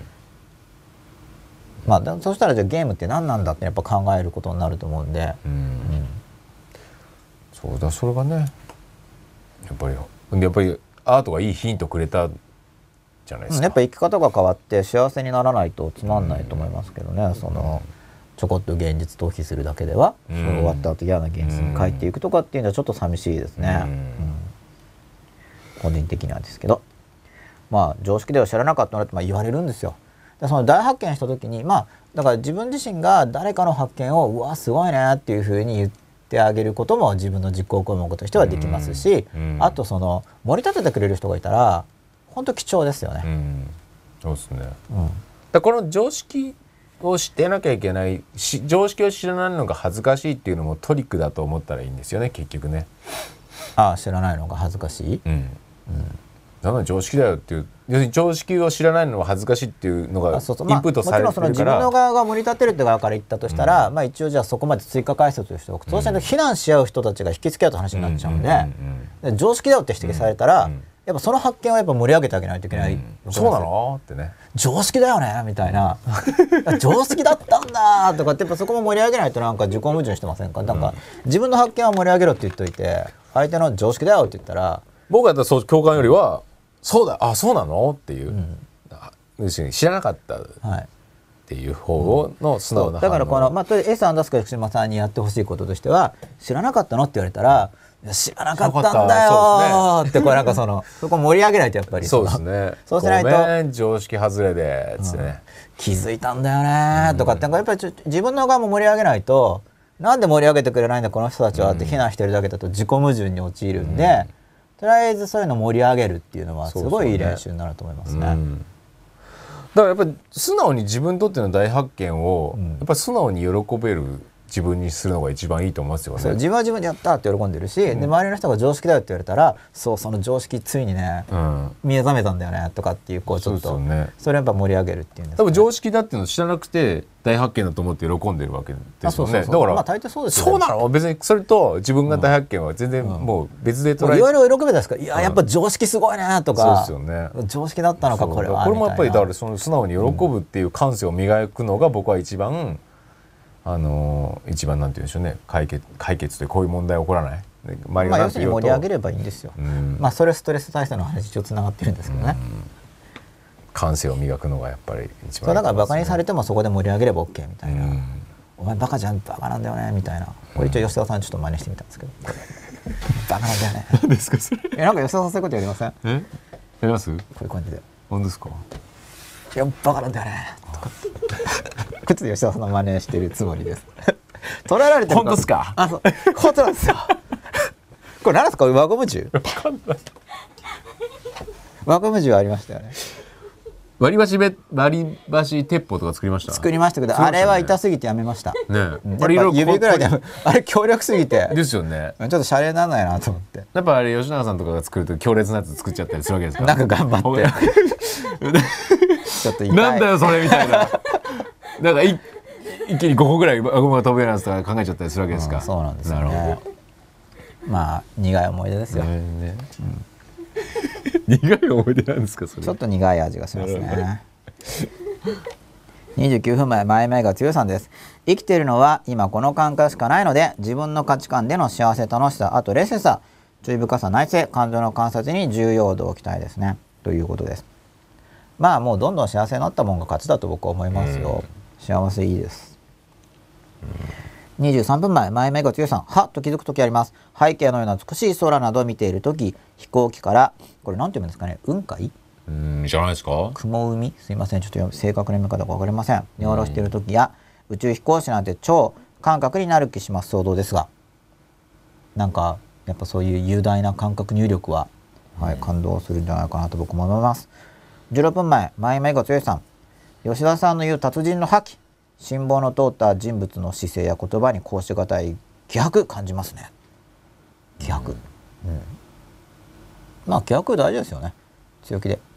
うん、うん、まあ、強気でありつつかつこう人の言葉に耳を傾けるというんでしょうか。そうですね、まあ、っていうか傾けられる範囲本当であってほしい。要するに信念を持った行動して欲しいって相手に思うじゃないですか、うん、そうですよ。だから新年明けましておめでとうございます。頭の中の新年パーティーのビリーブの方をに変えますか。いや思い浮かべつつあいいです、ね、書くときにまた違う字書くとまたいろいろあるんで、うん、まあ、そこはわざわざ対抗しなくていいと思いますけど 新年って言って明けましておめでとうございます。ね、だからそれやっぱ働きかけがやっぱり大事だと思うんですよ結局は、はい、やっぱり自分の働き方で相手の答えは変わるっていう概念をやっぱり、とにかく持つっていうのがすごく重要だなと思いますよね。まあだから原因か結果ですよ。影響を与えられるのか、うん、与える側になるのか。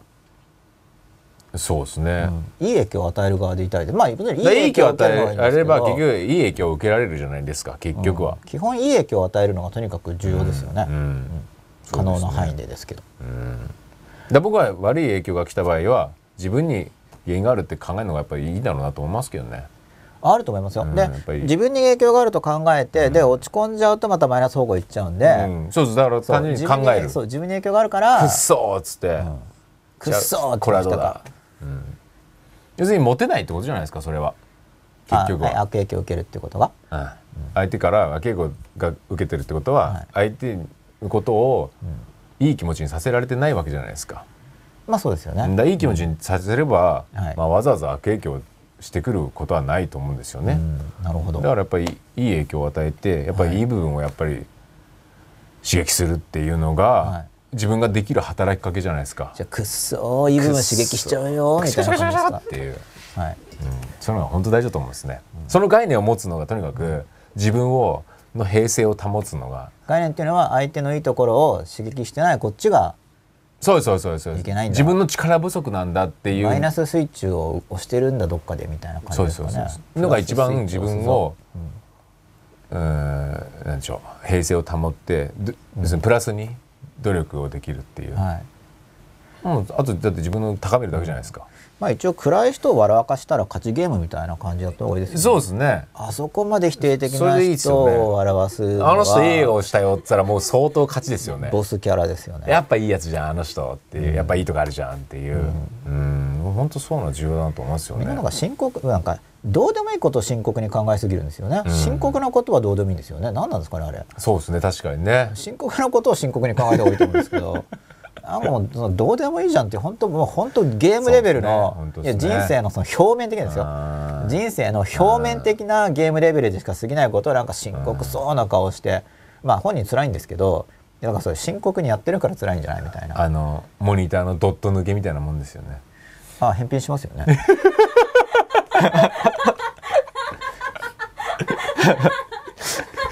ででまあまあああいう感じじゃないですか。別に、多分日常的にはい1年使って出てきたらはい。全然気にしないですよね、でもやっぱりなんかね最初だとこう、はい。もうそこばっかり目にがいくっていうね。まあ一応僕は気にする方ですねそこは。ドット抜けは。まあ日々使ってるんで。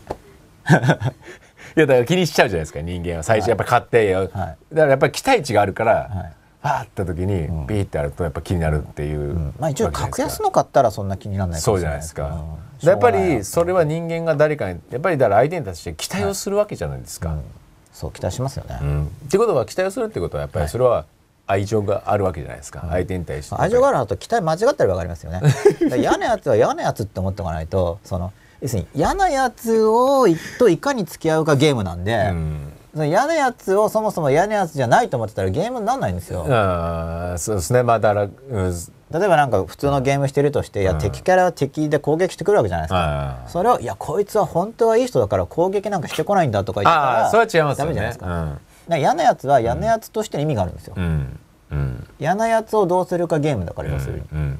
僕は嫌なやつには嫌なやつになった原因があるっていう方を見るようにしてますけどね。嫌なやつは嫌なやつでいいじゃんっていう そこはちょっと違うんで多分吉野さん。と俺とね一番教育したい場合はうん。やりますけど、うん。基本だから外部だから、うんだ俺は嫌なやつと思う概念が結局僕を不快に自分自身が不快になるのでそれが嫌なんですよ使命なんかこうこの世に対する実はなんかどっかの神様とかから指令を受けて使命を持って嫌なやつやってる場合もあるかもしれないですからね、だからそのそういう嫌なやつに対してこっちがどうするかじゃないですか、そうですねまあそういう人に実際会ったら、僕会って運よく会ってないので僕結構合ってるんですよね。うんだから。でその対処でなんかやっぱ後から考えると、あーちょっと失敗したなってよく思う。ね。多分僕が嫌なやつだったんで多分ずっと、だから僕以上に嫌なやつはいなかったんだと思うんですよ。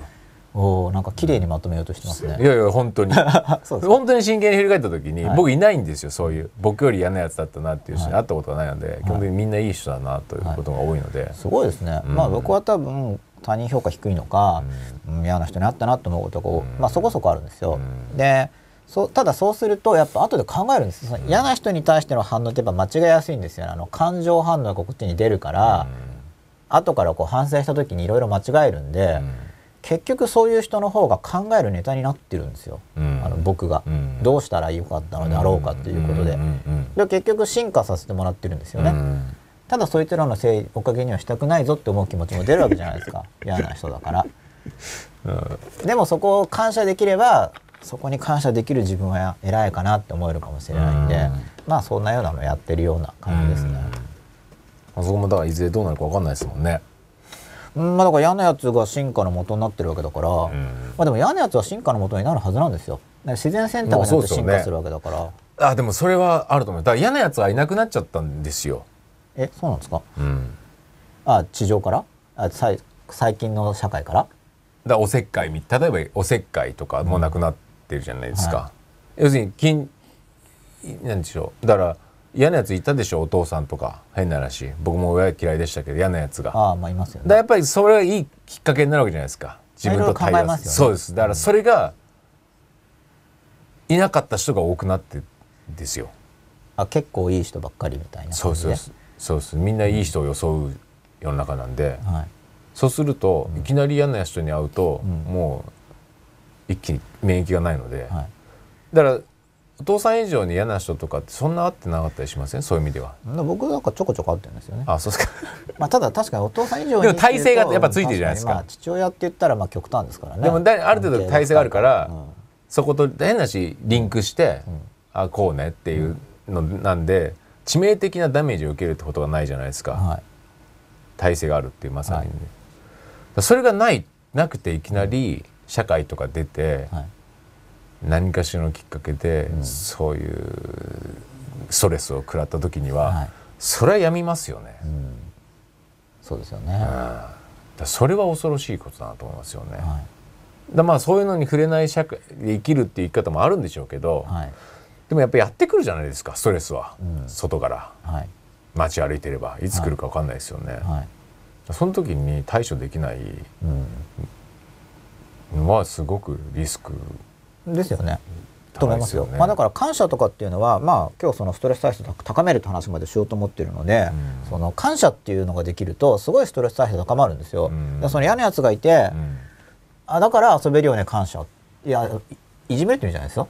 その嫌なやつがいるからその障害があるからゲームになるわけじゃないですか。うん例えばそのサッカーでも何でも誰もいないで一人でこうなんかゲーム行ったらなんかゲームにならないですよね。ゲームっていうのは基本的に障害物いるんで,、うんでじゃあその嫌なやつをで目標がないといけないんですよ。うん要するにまあゲームの作り方もうん結局言っちゃってるんですけど、うんついつい僕つい言っちゃうんですよね。うんまあ障害物と目標がいるんで要はゲーム化したかったら。大体スポーツそうじゃないですか。うんわざわざ障害があって、うんわざわざなんかうん野球だったら点取るとかなんかホームベースに帰ってくるとか、うん。とりあえずそういうのがないとゲームにならないんで、じゃあ嫌なやつをこういいことでですよしかも、嫌なやつがいるけれどもそれでじゃあこうやるぞゲームっていうのを作って、やればゲームになるわけなんで、うん。まあ単純なもんですよね。何十なもんですようん。まあだからさっきのだったらなんか水かけるやつに火をつけてやるぞゲームみたいな感じで、うん。こっちが大発見だって言ってるのに当たり前だろうとかって言った時にそこに火をつけるゲームだから当たり前だったのかとかって頑張って言う。うん。なんでしょうね。まあ例えばね、まあだから別にそれもだから冷静に対応できれば本当はいいんですよね、まあ喜んでんのにそんなこと言うなよって別に言えばいいっていう話もあるんですよね。まあでもそれまあそれは僕20別に点100それを点満点じゃあ感情を出すんじゃなくて、うん普通に冷静に対応するってことです客観視できてる一応その点数つけられるんですよゲーム化の一種、うんでそれなんか向きになるじゃないですか20点とか言われると。別に無理なんじゃないですよ。全然冷静 例えばですよ。それがゲーム化ってことだから。じゃなくて、うん。そこはやっぱ冷静感。要するにやっぱ自分に集中してると、はい。人が何か言ってるのに反応しなくなるんですよ。いい意味で。自分に集中してるから、はい。自分の考え方にやっぱ集中して今もう言われても、別に本当に何ていうんですか。うん。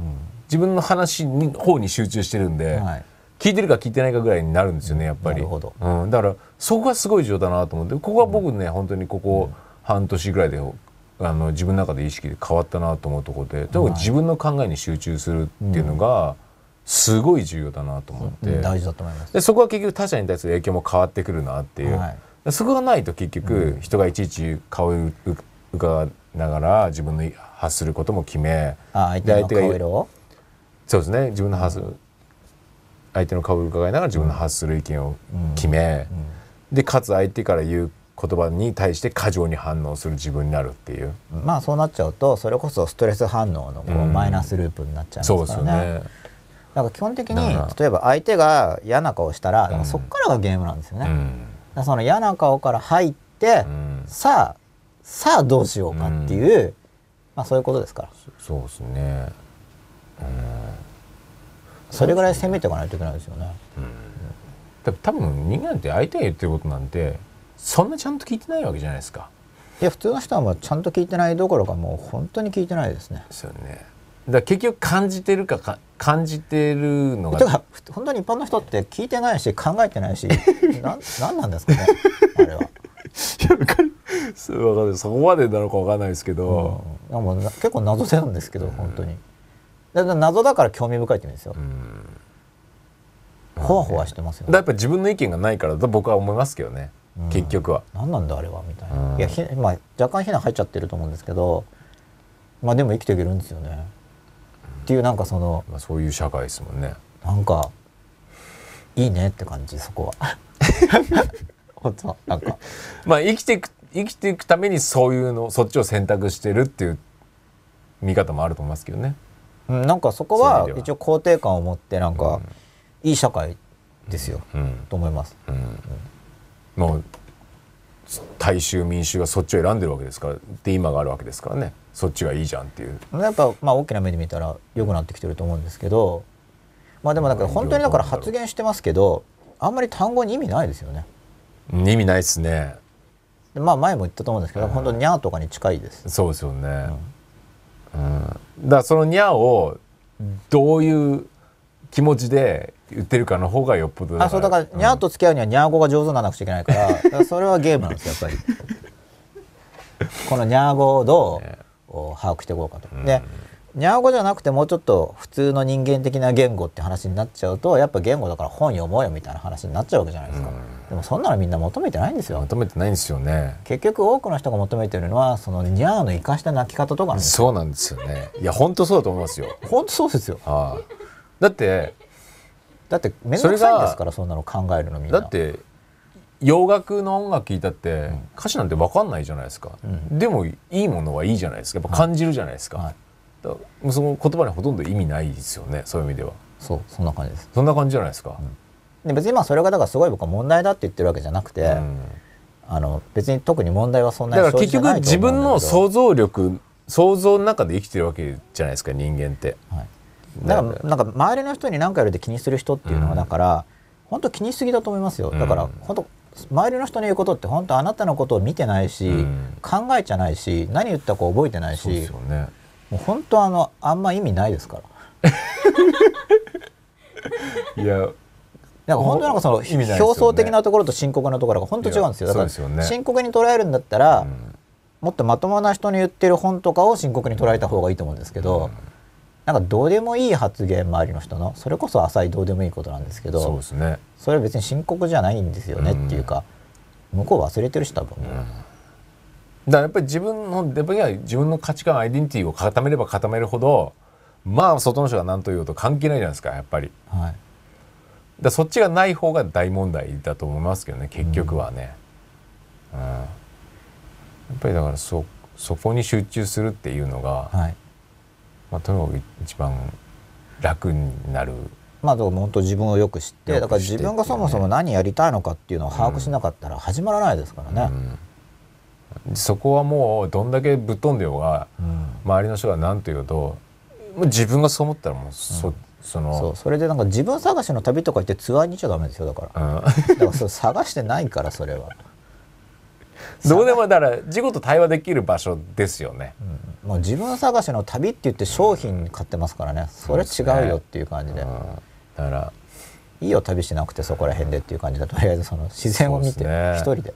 うん。だからそうですね。僕はもういつもあの若い頃はそういう一人旅をよくしたんですけど、はいとにかく寂しい方に行くっていうのがもう習慣でしたね。うんそれはだからそれはまああえて言えば自分探しの旅になるんだと思うんですけど。そっちもう自己の対話しかないっていう、だから自分探しの旅っていうのは別にその旅してる最中に自分を見るから自分探しの旅なそうんですでね。そうですね。別にその旅に行くことが自分探しの旅でもないし、そうですね。どっかに自分と会ったら何でしたっけ？そのなんか自分の似てる人みたいな、そういうんじゃないですからね。そうですね。別に世界遺産見に行ったらなんか自分が見つかるわけじゃないですよね、なんかそ自分探しの旅って言うとなんかどっかこう行って「ああ俺」とかってなんかそんなイメージありますよね。みんなが言ってること聞いてると。そんな感じじゃないですか。なんかまあ探しに、どう本当にどっかにこう探し行ってるじゃないですか、うん。どっかに自分でやりたいことが起こってるんじゃないかみたいな。そうですね。そういう意味じゃないと思いますけどね。多分起こってないですよそのあたりに。ないですよね。やっぱ自分が何を求めてるかとかってその心の中の話だから、ただそれを考えるときに日常的な風景だともういつももう習慣化されちゃってるから、なんか新しい風景に行けばフレッシュな刺激なんで、うん。それで中から出てくるってことじゃないですか基本的に。は。ね。っていうそういうた単純なことだと思うんですけど。やっぱり日常を立つっていうのはたまに大事だと思いますよそういう意味ではやっぱり。他人をた、まあ、とにかく他一人の時間ですそうですね。一人の時間。一人の時間、まあ重要だと思いますね、うん重要だと思ってます僕も。まあなんかストレス短期もその差に行っちゃうかもしれないですけどね、はい。このままだと、まあ、だから感謝は感謝できれば嫌なやついてもあだからこれでこれが学べたんだ、うん。とかっていうのが、そのうち負け惜しみじゃなくて本当に、うん。あ本当にそこでうん。進化できてるなっていうのが理解されてくると、うん。なんか感謝できそうるじゃないですかですよねそれもやっぱり自己に集中してるって感じですよね。要するにかんもう成長ですよね自分のね、うん、そう自分の成長にまずフォーカスするのはすごい大事だと思います。そうですよね。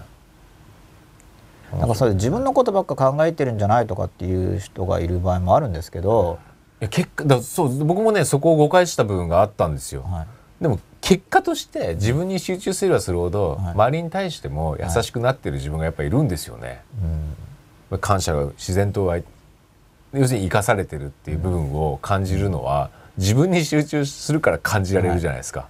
まあでも基本的にその自分のことばっか考えてるなよって非難する人が言ってるのは、うん、その非難してる人は俺のことを考えろっていう意味で普通言うじゃないですか。ああ。そこはまあ、まあ、大抵こう論駁できるんですけどね。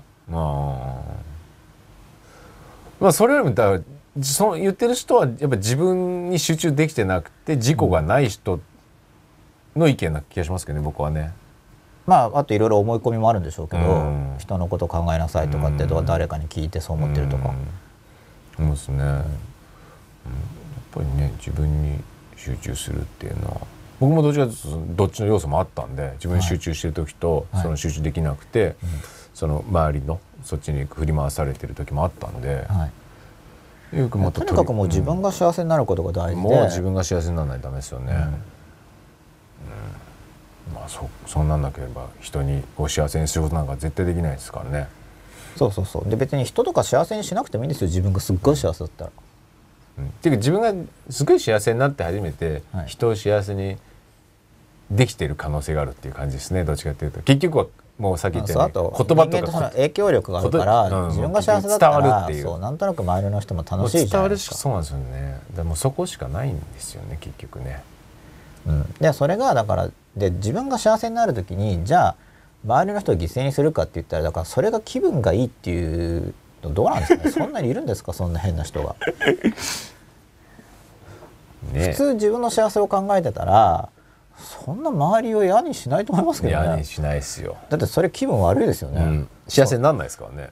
それが気分が悪くないっていうのはそれ自分のことを考えるとかっていうんじゃなくてなんか性格の問題だと思うんですけど、そうですね。そこはどっちかっていうと、もうその発想自体が綺麗じゃないですよね。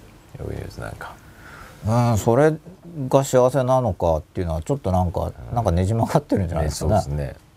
そうですね。まあちょっとっていうかうんと、まあちょっとみんなねじ曲がってると思うんですけど、うん、すごいねじ曲がってると思うんで、それはその自分のことを考えてるのが問題っていうんじゃなくて、あなたが自分のことを考えた場合にその他の人を犠牲にすることイコール自分の幸せっていう思考のその仕方に問題があるんで。でまでもやっぱりだそういう情報なのか、はい、常識なのか知識なのか分かりませんけども、うん、まあそういうのがやっぱり蔓延してんじゃないですか？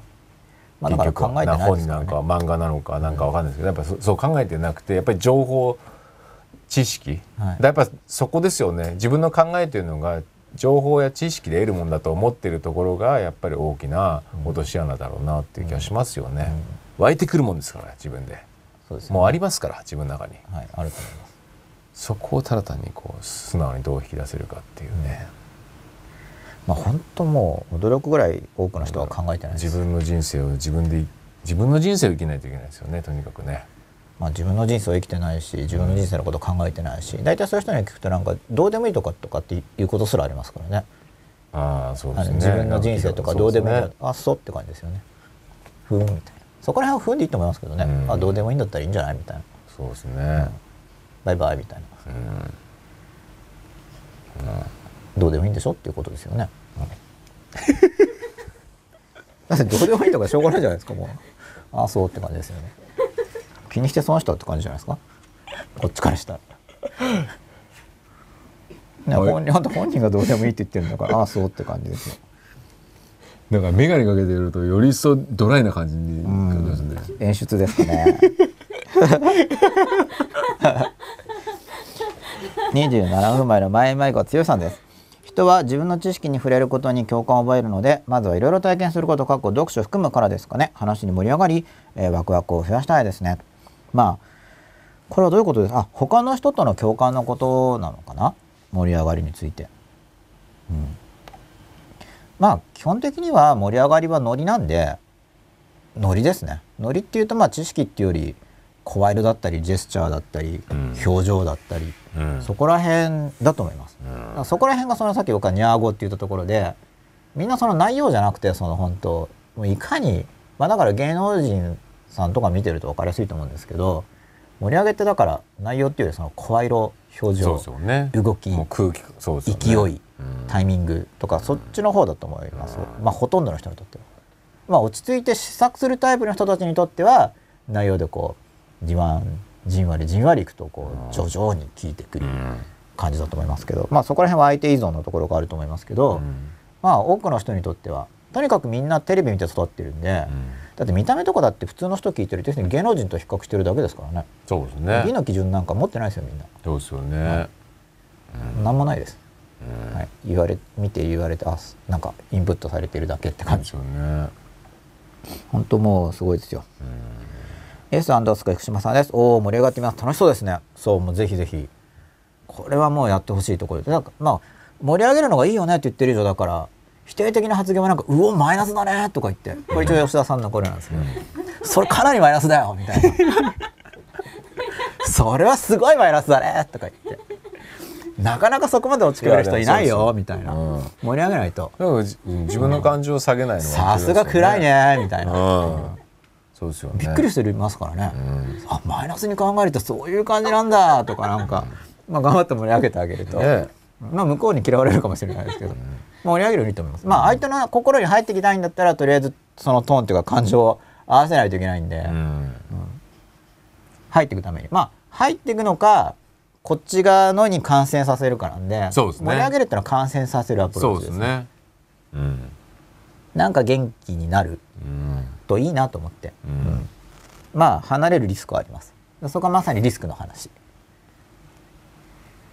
24分前前今が強さです。先生の絶対強気で全部を肯定著作にも書かれていましたりですね。あそうそう。これなんか言われたら、なんかバカじゃんって言われたらそうそうバカなんだよとか、うん。チビじゃんって言われたらうん。チビなんだよねみたいな。まあそういう感じですかね、うん。まあだから何なのっていうのが基本ですよね。うんまあなんか悪口言ってくるわけじゃないですか。うん。ああそういうところで人の価値を判断してるんだねっていうような、そういう基本スタンスで、うんうんまあ肯定した上で、まあ、かつ言い方を盛り上げればうん。いいんじゃないでしょうか、うん。うん。まあ気にしてないっていうこと自体が相手を楽にするような気もするし。さっきのあれでストレスのこう矢印っていうと今のは何なんですかね？こうこういう感じですかね？うーん。ああまあ一応自分を若干若干傷つくんでその傷ついた自分を戻すために元気に言うこと自体でまず自分を戻すってこともやってるし、うんうんかつまあそれですね。クッション性みたいなちょっと受け止めて、うんまあ一一瞬落ち込んでるわけですよ、うん。嫌なこと言われて、うん。ぐさって。でもそこでグーってやられるんじゃなくてちょっとぐさって、うん。でビヨン。ってね。それはだからそこでこう元気よく言ううん。うん。うん。そうですね。そんなイメージですね17分前前迷子つよさんです。意見が違うからいろいろあるから面白いと思います。嫌なやつは砥石自分も相手の嫌なやつ砥石です。まあ砥石ってイメージよく出てきますよね。あじゃあ前間さん。確か以前もおっしゃってたと思うんですけど僕はあんま砥石どうなんですかね。まあここは人によって違うと思うんで、うん。僕は砥石ってのが削れて痛そうだから。まあでもすごいツヤツヤピカピカになるかもしれないんで、うん。まあ職業とかにもよると思うんですよ。多分普段こうなんか磨き職人とかやってる人は多分うん砥石すごいプラスな感じだと思うんですけど。自分が包丁的なイメージですか？え砥石？あそうなんですか。砥石ってあの磨く方の石ですよね。でだから相手が砥石ってことはそれがあるここれとによって多分この例えってどっちも砥石で砥石だった俺たちがお互いにこすってったら二人とも玉になっちゃったみたいなイメージなのかなっていやなんかこうこすり合ってたらなんかピッカピカになっちゃって二人とも。俺たち砥石だったけどもうなんか滑るようになっちゃったね本当ですか？二人とも。そういうのえそういう意味で言ってるんじゃないですか磨き要するに磨く対象じゃないですか？うんちょっとわかりませんね、僕は一応そうかなと思ってどっちも砥石でこうやって。そんなシチュエーションないじゃないですか。もう砥石でだなくなってきちゃったよみったていな。違うでしょ。二人ともピカピカになっちゃったみたいな。だから僕は吉永さんの砥石になると。で僕も砥石だよみたいな。そう僕がだ僕のジャリ僕が尖るためにき切れ味を増すために吉永さんは時として砥石になるっていう意味じゃないですか二人で砥石でこう。そうなのか。などうするんですかそれで。でなんかいや砥石だ昔砥石だったのになんかこうやってずっとやってたらあれなんか最近石になって何の価値なんですれなくなってきたって思ったらなんかピッて見たらもう鏡みたいに。鏡だ。俺たち鏡になったねってこれって神棚に入れたいとかっていう感じになるのかなっていう。ちょっとぜひいやいろんな意味があると思います砥石は。ただはい。その意味かなと思ったんですけど、い。ただ僕自身は砥石ってなんか擦れて痛そうだから、あー僕はそのイメージを使ってないですよって話で、はい。ただ別にそれは人によって違うじゃないですか、イメージなんて。だからもしかしたらそういう感じなのかなと思って。はい。そうするとあんまり痛い感じしなくないですか？あなるほど。玉になる。大理石のように輝く2人。ちょっとぜひ前今囲碁強さん。は15分前前目囲碁強さんです。嫌なやつを自分の味方にゲームやってみます。楽しそうです。これ本当ゲームの言い方っていうのはまあ僕もこれテレビとか見た言い方なあの多分影響なんですけどだからこれ嫌なやつを自分の味方にするゲームがとかいう感じでやっぱこう捉えるといいですよね、い、うん、なんかそんな感じじゃないですかあの、うん。司会の人の言い方が、うん。まあ嫌なやつを自分の味方にゲームって、まあ、ネーミングもだからさらにひねり入れるといろいろ面白くなると思うんで、うん。まあ、とにかくいろいろ工夫すると面白いですよゲームですから。そうなんですよね。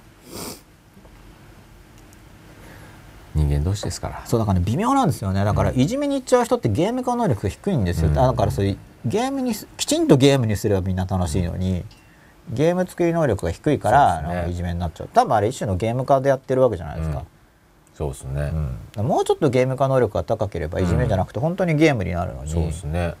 と思います。確かに。8分前ラグラギさんです今日は仕事があることに感謝して集中して仕事できました。おおめでとうございます。疲れ方が全然違います。人に責任を預けて仕事をするより全部自分でやるつもりで臨むとしんどいけど面白いと感じます。なかなかできないことも多いですが、素晴らしいですね。挑戦してますね。いいですね、うん。そうもうとにかく自分でやるっていう感じですよね、うん。うん。まあ他人は背景なんで本当。うん。本当にバックグラウンドですから他人は、自分の人生の主役は自分なんで。そうですね。そう他なんか脇役ですもんね。そう何十億人かエキストラですから。うん自分主役で、うん。一人一人自分が主役ですよね。そうですよね。みんな自分の視線でこう見てますから。だから主役と脇役を両方演じてるわけですからね。で主役やってればいいんですよ。だから周りの人は、ん。彼見たら脇役なだけ、うん、幸せな脇役のやってるわけですよおそらく。いい影響を与えてる人は。こうはこっちが主役であることを知らないんです、うん。で別にエキストラのだってその、普通の映画の視点で見たらいわゆる主役が主役ですけど本当にエキストラやってる人から見たらその人が主役なんですから、そのあの撮影現場での自分の振る舞いうん。の視点から見たら、まあ、映画の作品としては脇役かもしれないけど、そうですね、僕の作品はだからいいエキストラばっかりが出てくる作品をもう作りたいなと思いますけどね、そうなんですよね、うん。僕のはいろいろ嫌なやつ出てくるっていう、うん。まあ一人一人いろんなストーリーを生きてるとそうですね。いうことではい。一つ一つみんな多分いい感じなんですよ、うん、そうですね、まあ、だから僕としてはだんだんいい人が増えるといいなっていうのがいいなっていうのを望んじゃったんで、それが現実化してるのかもしれうんないです、うん。9分前前々が強さん敵が味方が味方が敵か。人は自分が一番大切だから他人も自分が一番大切よって相手に配慮。配慮しようってことですね、うん、まあみんな自分がとにかく一番大事なんで、うん。まあ誰か目の前に人がいたらこの人にとってはこの人が本当は世界で一番大事なんだなって思って尊重しとけば間違いないですよね。はい8分前ありきたり335愛さんなんか携帯みたいですね。主の祈り。我に罪を犯す者を我らが許すごとく我らの罪をも許したまえを心で唱えると嫌な相手からの施設から解消されます。ほとんど。これはあれですあの聖書の新約の主の祈りですね。なるほど、我に罪を犯す者を我らが許すごとく我らの罪を許したまえ。まあ聖書についてはもうものすごい数の言及が世界中で、うん。まあ世界中って言うと言い過ぎなんですかねキリスト教圏で少なくとうん。もなされてますけれども、うん。まあこれはこの我らが許すごとくのくだりをうん。いろんな人がいろんなことを言ってて、まあこういうふうにその一人一人お気に入りの言葉っていうんですかね、うん。心で唱えると、うん。嫌な相手のストレスからえー解消されますというのはすごいいいことだと思います。そういう言葉は一人一人持っているとうん。便利ですよね。はい。言葉っていうのはあの実行可能なので。うん。9分前小串康さん一人一人が幸せになったら人を幸せにする必要はなくなりますね。うん。まあ幸せな同士より幸せになる援助はできるかなという感じはしますけれども、まあだからまずとにかく自分を幸せにすることが本当大事だと思いますよ、うん。自分を大事幸せにしようとしない人って、うん。ひどいんですよ。普通なんか、あなたの幸せを考えてんのにとかって言うんですよ、まあだから本当に考えてくれてるんだったらいいんですけど、うん。普通押し付けがましいですからね、うん。うん。まあだからとにかく自分を幸せにするのが本当大事で、うん。自分を幸せにできなかったら他人を幸せにできようがないですよね、だって自分の好みと好き嫌いの方が分かるわけだから、うん。人間って本来。うん。他人の好き嫌いなんて本当分かんないですよね、うん。前迷子強いさん陰気を元気で打ち消す感覚ですかね。うーんまあそうなんですかね。多分そうなんですかねまあよく暗闇にライトをつけるとかっていう比喩もよくなされますけれどもまあ打ち消すっていうかなんていうか、うん。まあまあ暗いのは電気つければ明るくなりますからね、うん。基本的に。あんま戦いは生じないっていうか本来は。っていうイメージかなと思います。はい。前迷子強いさんです。吉田さんの方です。これ何でしょう？砥石ですよ。ああ、豊石。ああ、吉田さんやっぱ、さすが吉田さんですね。いやいやいやいや。やっぱり。ねこれみんなもうそ そんな砥石をこうやってとかっていうそんな、そうなんじゃないですか。うん、そんな天才的な発想はできません。なんで僕ずっとそう思ってたのにな。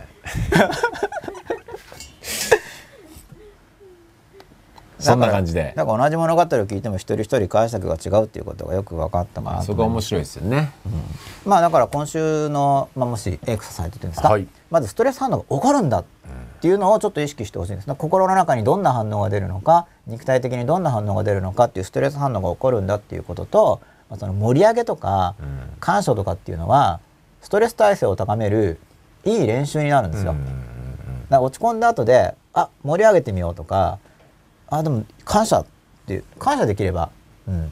まあ、さっきの許しでもいいんですけど、とにかくそそれそういう新しい習慣を身につけることで、うん。ストレス耐性が上がるので、ゲーム化とか、うん。うん。まあ、こういうストレス耐性を上げるっていうのをちょっと、うん。ぜひやっていただけたらと思います。ちょっと来週もしかしたらストレスの続きか新しい話題に入るかもしれないんですけど、い。まだ若干至りないことがあるので、はい。どちらにしてもまた来週の水曜日午後10時頃からもはい。ストレスのお話をしたいと思います。ということで第88夜、はい。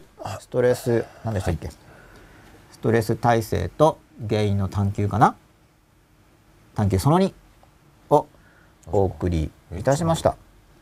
はい、ストレス耐性と原因探求その2、はいまあ、原因探求の話はあんまりできなかったんですけれども、はいまた来週はその3をやるかもしれません。はいということで今晩もどうもありがとうございました。ありがとうございましたあごめんなさい。ありがとうございました。おやすみなさいおやすみなさい。